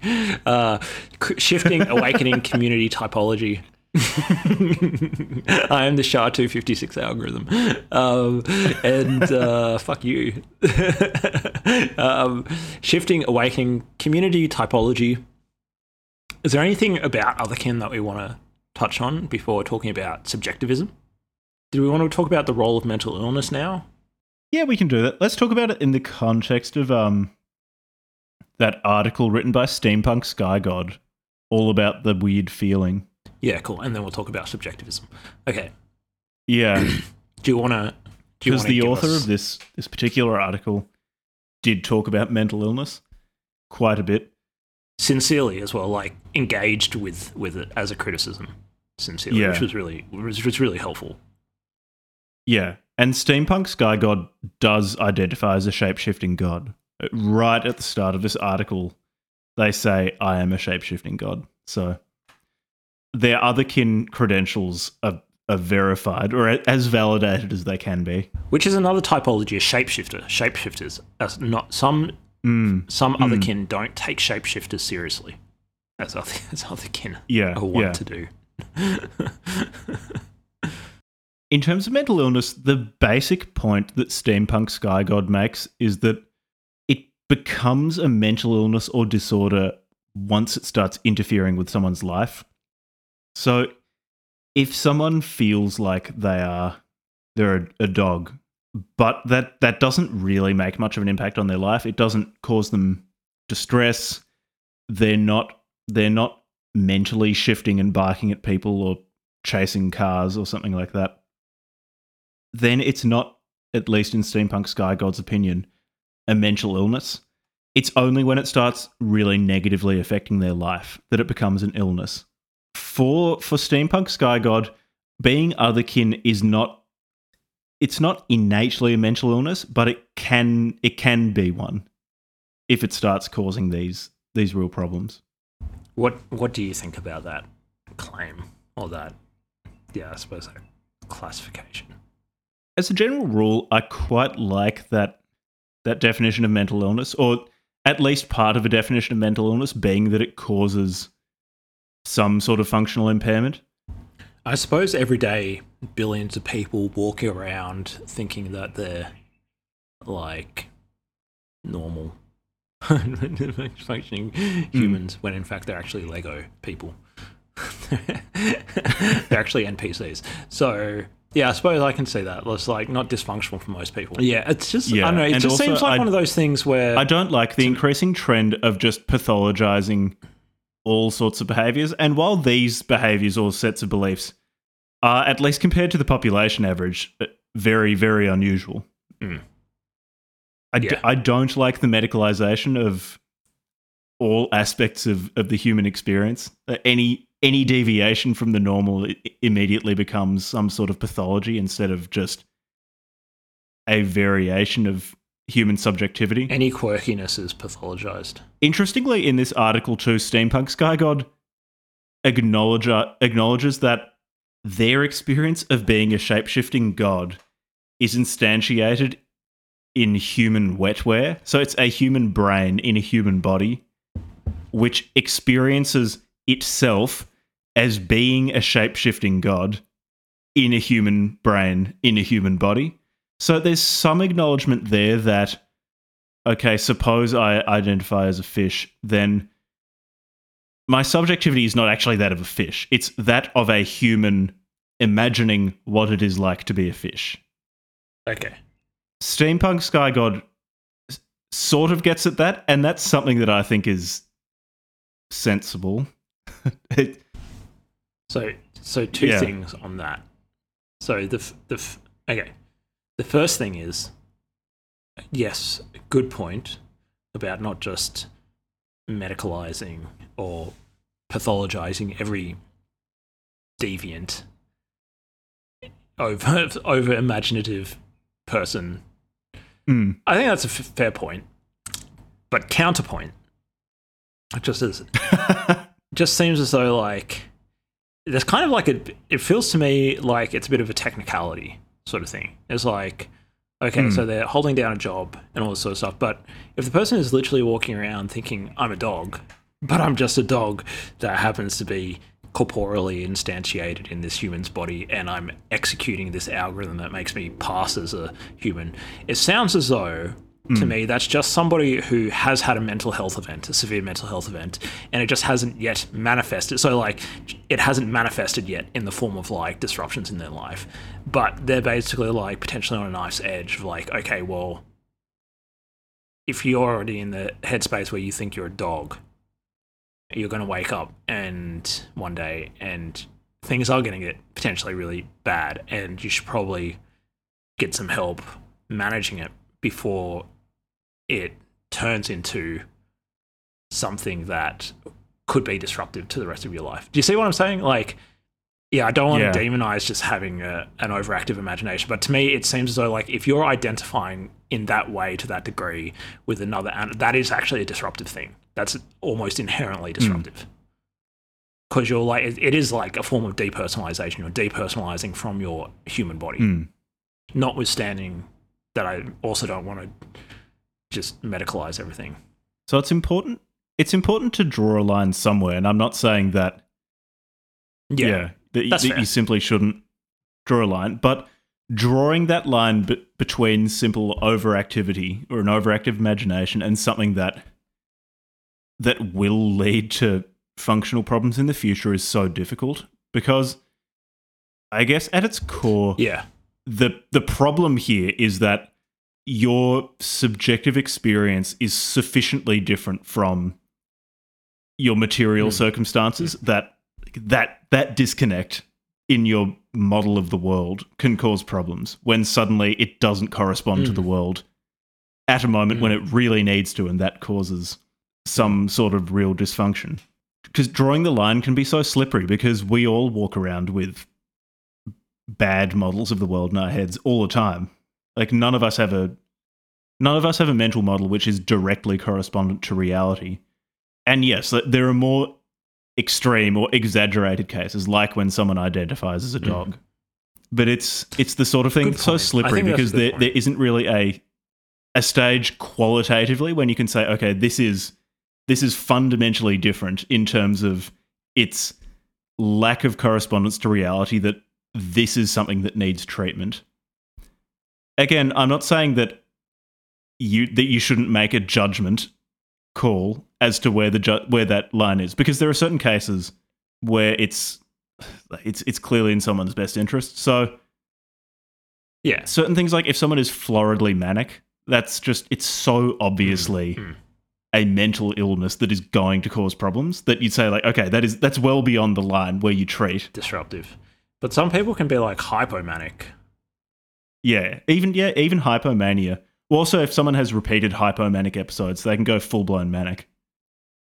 Yeah.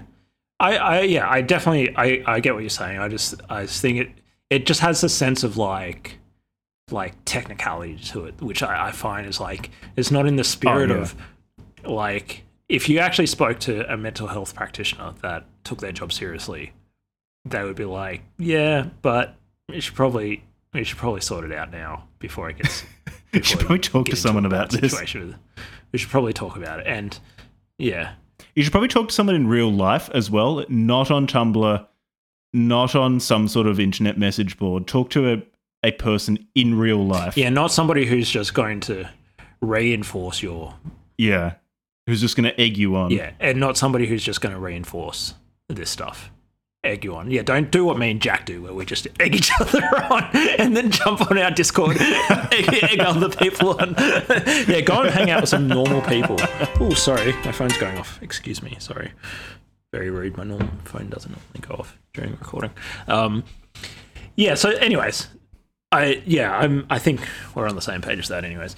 But it does Yeah. bring me to another point, which is that um, Skygod, Miss Skygod, I assume, not necessarily, maybe it's Mr. Skygod, maybe it's an MX Skygod, uh, did engage with the idea of there being a lot of mental health issues in the community, which is an astute observation, yeah. I assume.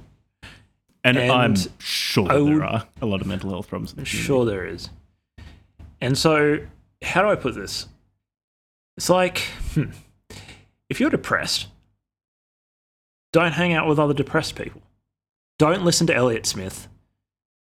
Don't watch, like, fucking films that'll make you sad and stuff. Don't, you know, like, go hang out with some non depressed people.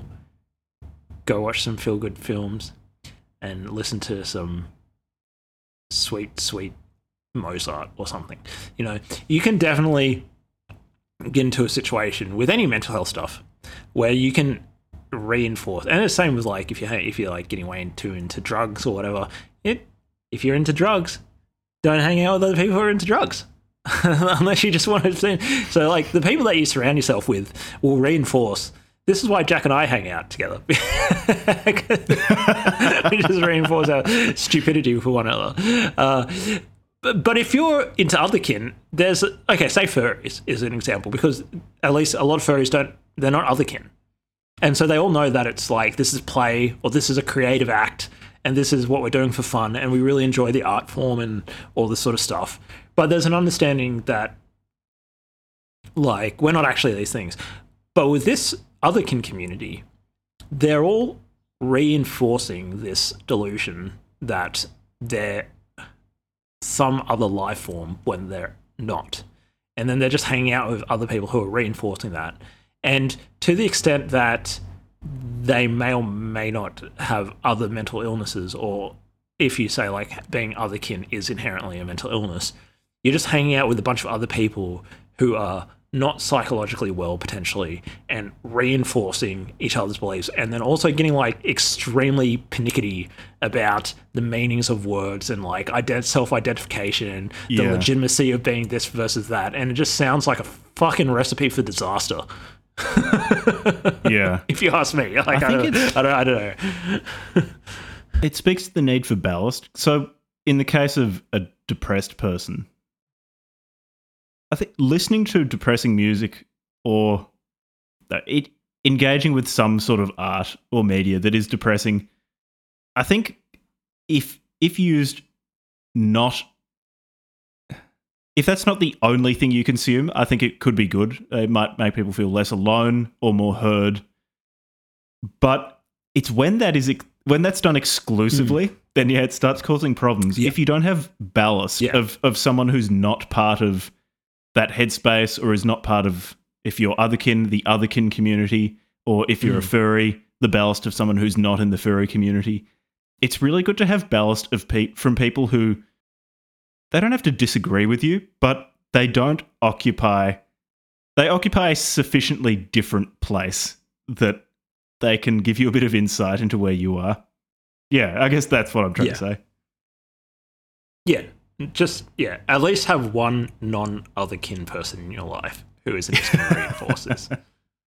So that's the thing with all the stuff that we cover. I think Jack is you can definitely see. Maybe this this overlaps with radicalization. We should definitely cover some some something to do with radicalization, um, but it's when people don't have any like kill switch to the headspaces that they get into. They don't have, or they don't have any like countercurrent or resistance. They're just like the worst forms of cults, right? They actually, it's built into sort of the way that cults are run that they cut people off socially, isolate them, isolate them from like external media and that sort of stuff. Where it's almost like your uh, your information diet and your social diet just becomes very homogenous, and it's mostly just information sources and other people who will just reinforce this this one way of looking at the world and looking at yourself.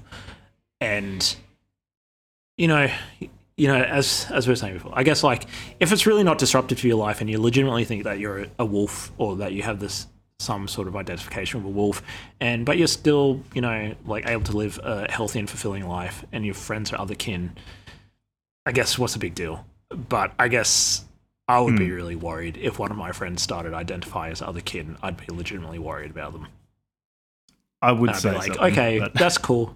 Yeah, that's yeah. Okay, can we talk about it? All right, just don't go off the de- like. Just come hang out with us, non-other kin people. Sometimes, yeah, you know.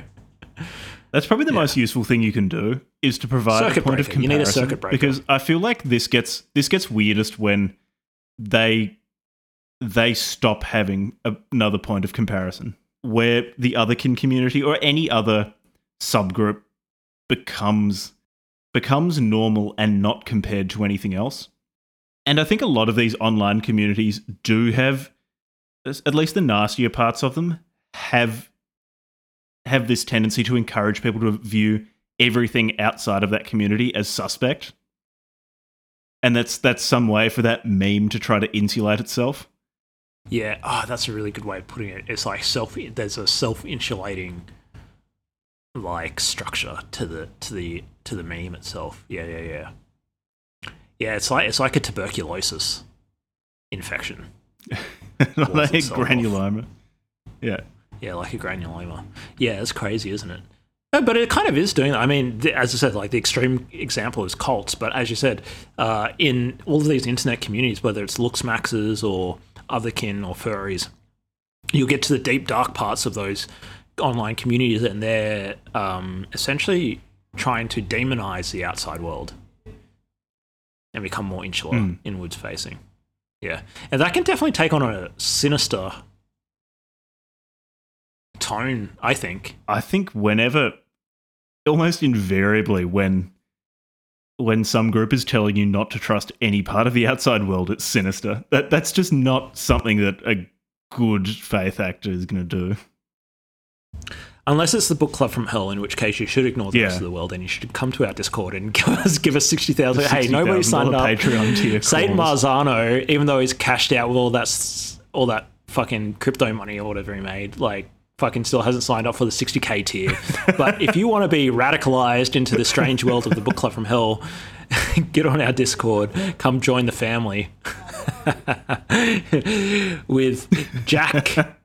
Mr. Jim Jones, great leader, and your God Emperor King Levi, Catboy Levi. we will help you insulate yourself from all the other memeplexes, and you can just hang out with us all day. Bunch of weirdos.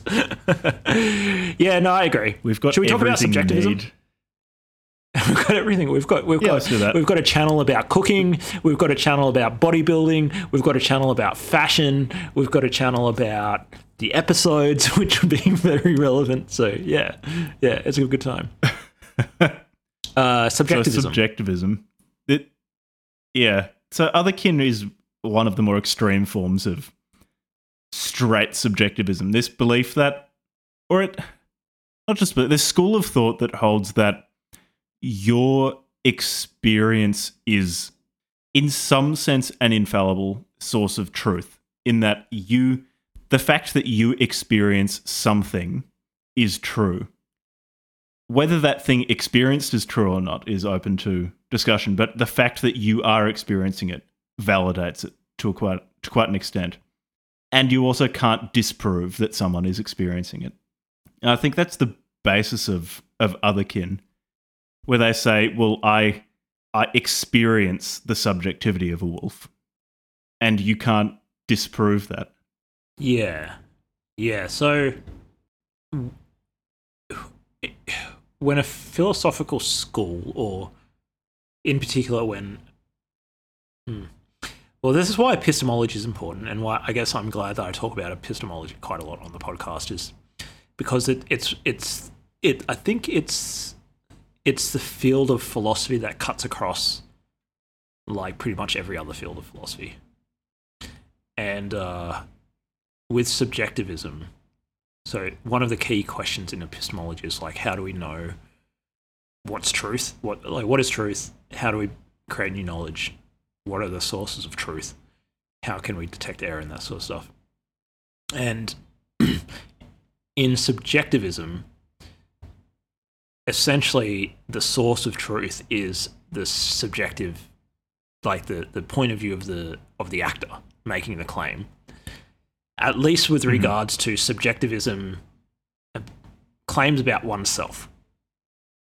And so maybe it's not subjectivism with regards to like claims about the outside world, but certainly about claims about oneself.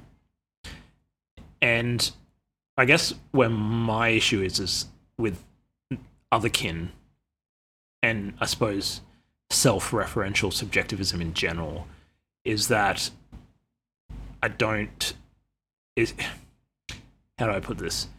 Is that we can be mistaken about claims about ourselves. And we do it. Mm-hmm. It's actually a fairly yeah. trivial thing yeah, say. Exactly. We can do it all it's, the time. So yeah, it's like you can be wrong about what you think about yourself. Yeah, you like on any particular day.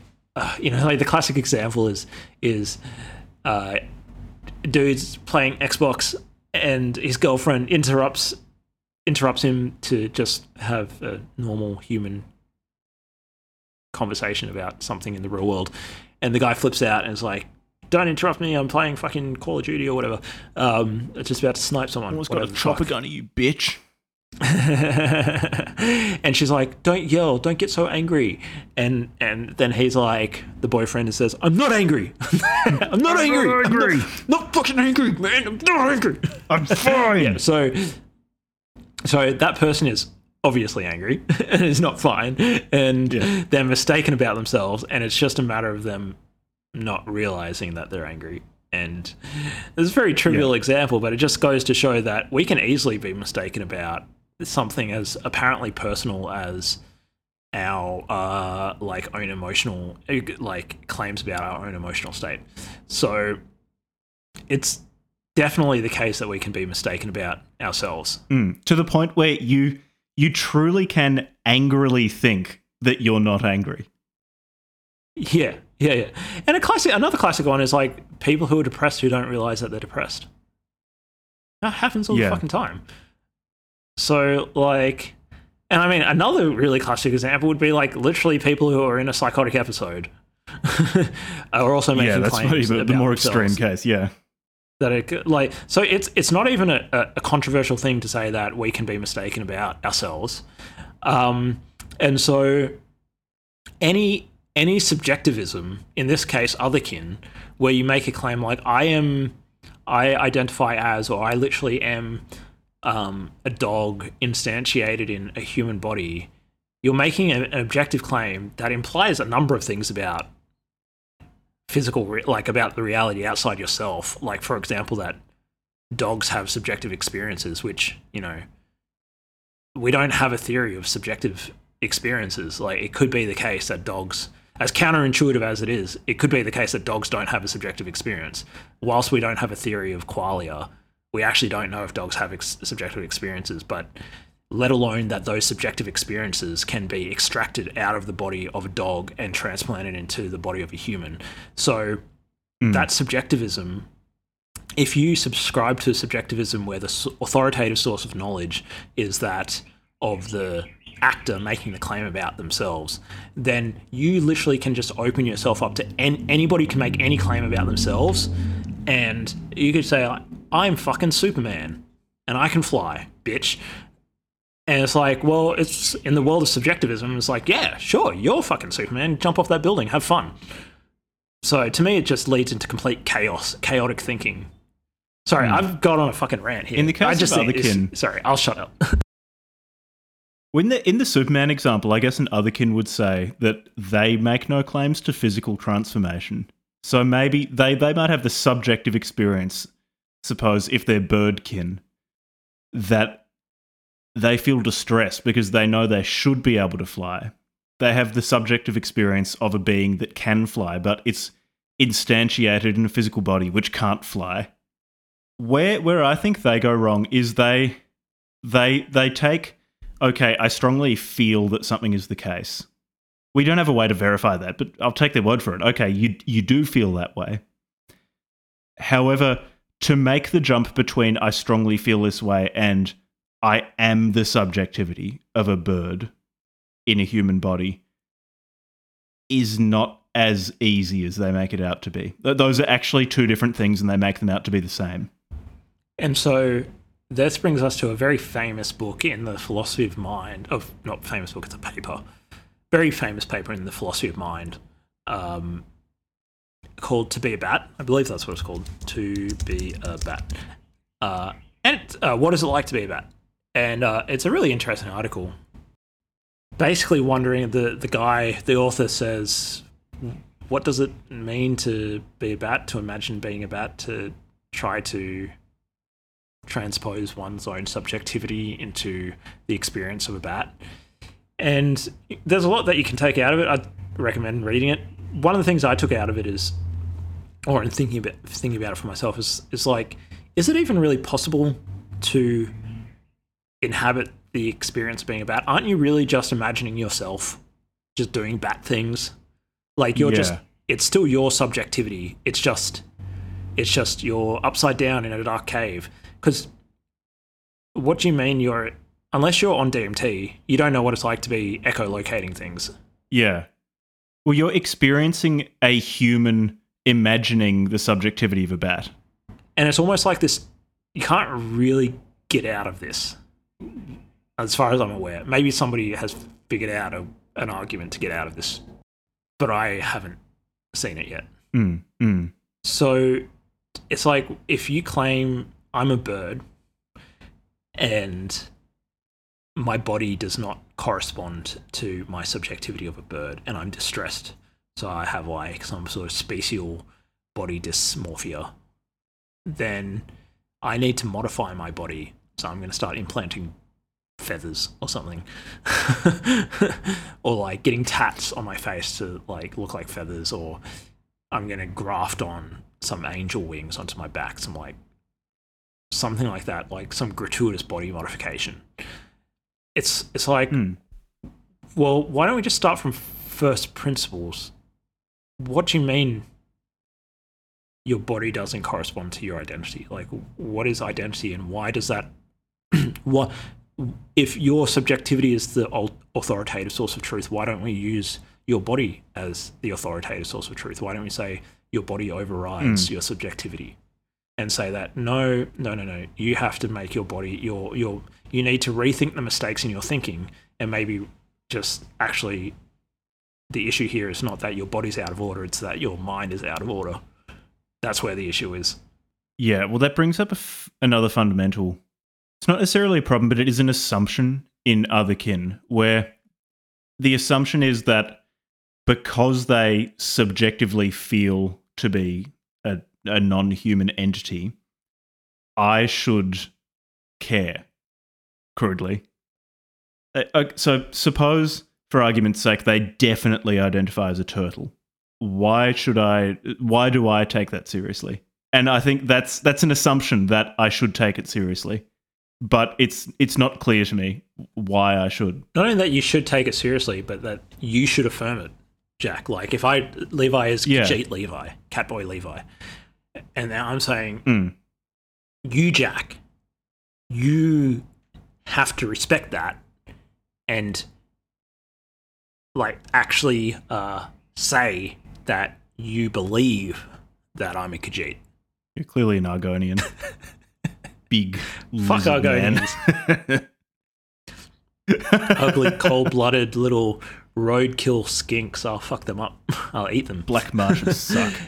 Do you see what I say? Like, so somebody else makes a, s- Yeah, a claim yeah. about their subjectivity, which is wrong, anyways. But let's just say, so one is based on a philosophy of, or you know, authoritarianism, um, like epistemological authoritarianism, but the authority is the subjectivity of the actor.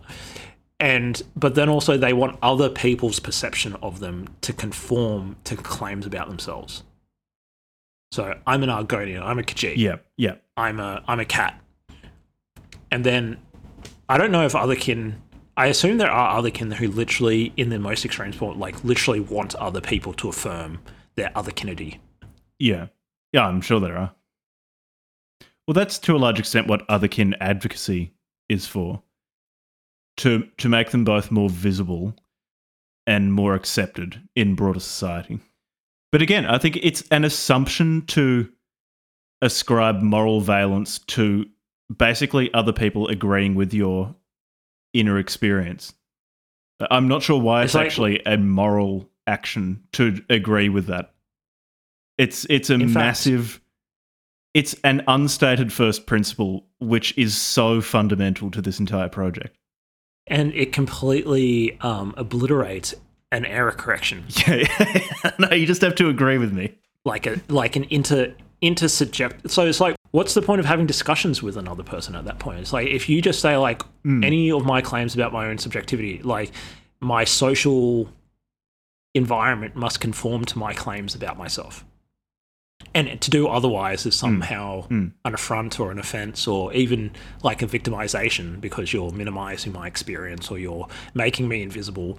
That that's somehow Well, I think it goes beyond that. It's not only an affront or an offense, but I think it's it's seen as an immoral yeah, action an immoral action. within this paradigm. That it's it's actually ethically bad. It's eth- well in the in the yeah. that's and that's actually not a moral claim that I really accept. Oh, absolutely. Or at least I, I would I want to know why. In fact, I'm sure there's other kin who would like to make it illegal, who would like to make it illegal to misspecies them. That if you say that I'm a species hmm. other than the one that I identify as, that you're actually out of line, and I'm going to take your job because of that. I'm going to mm. take you mm. to the no. Well, not well. Here's the thing about the other kin is that they can't really go to the human rights tribunal, can they? Like- I- you know what? That's a good point. I'm going to start. Ah, take that, you cunt. It's a self-limiting group. I don't feel like I have a great deal more to say about otherkin. Do you? No, I think uh, I think I've said my piece. It's harder to say if we'd recommend this or not because we didn't cover a specified text so much this episode. If people want to look into the Otherkin wiki, Well, there's all about that weird feeling. oh, that's that's true. Yeah, on the website, I put all about the weird feeling. I'll yeah, I'll include a link to it in the show notes. Like if you yeah, if you want to know about Otherkin, reading the article by Steampunk Skygod is is a pretty good primer. And Steampunk Skygod seems a lot more self aware than than many of the other people in the Otherkin community whose posts I've read. So yeah, if you're wanting to learn more about Otherkin, that's a good spot to to start. What do we have next episode? Do we have Mine Were of Trouble by Peter Kemp? hey Jack, hey Jack, hey Jack, hey Jack. Yeah. What do you call an otherkin who really likes to read? Bookworm.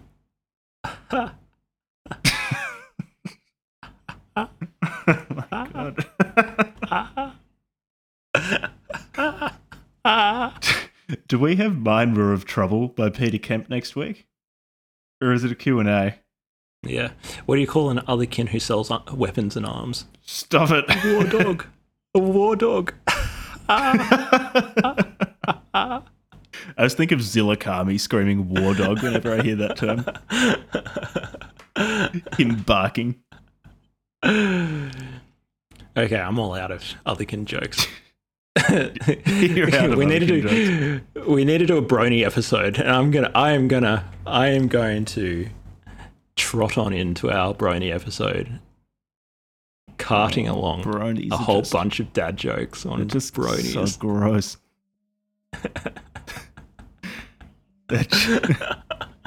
Bronies are like much worse furries. yeah, yeah, yeah, yeah. They're the dudes who got kicked out of FurryCon. Fur- Like, fine, I'm going to become a brony. I'm going to become a brony. no, but I'm I'm pretty sure next week we're doing Mine Were of Trouble by Peter Kemp, which is quite different to other kin or to Bronies.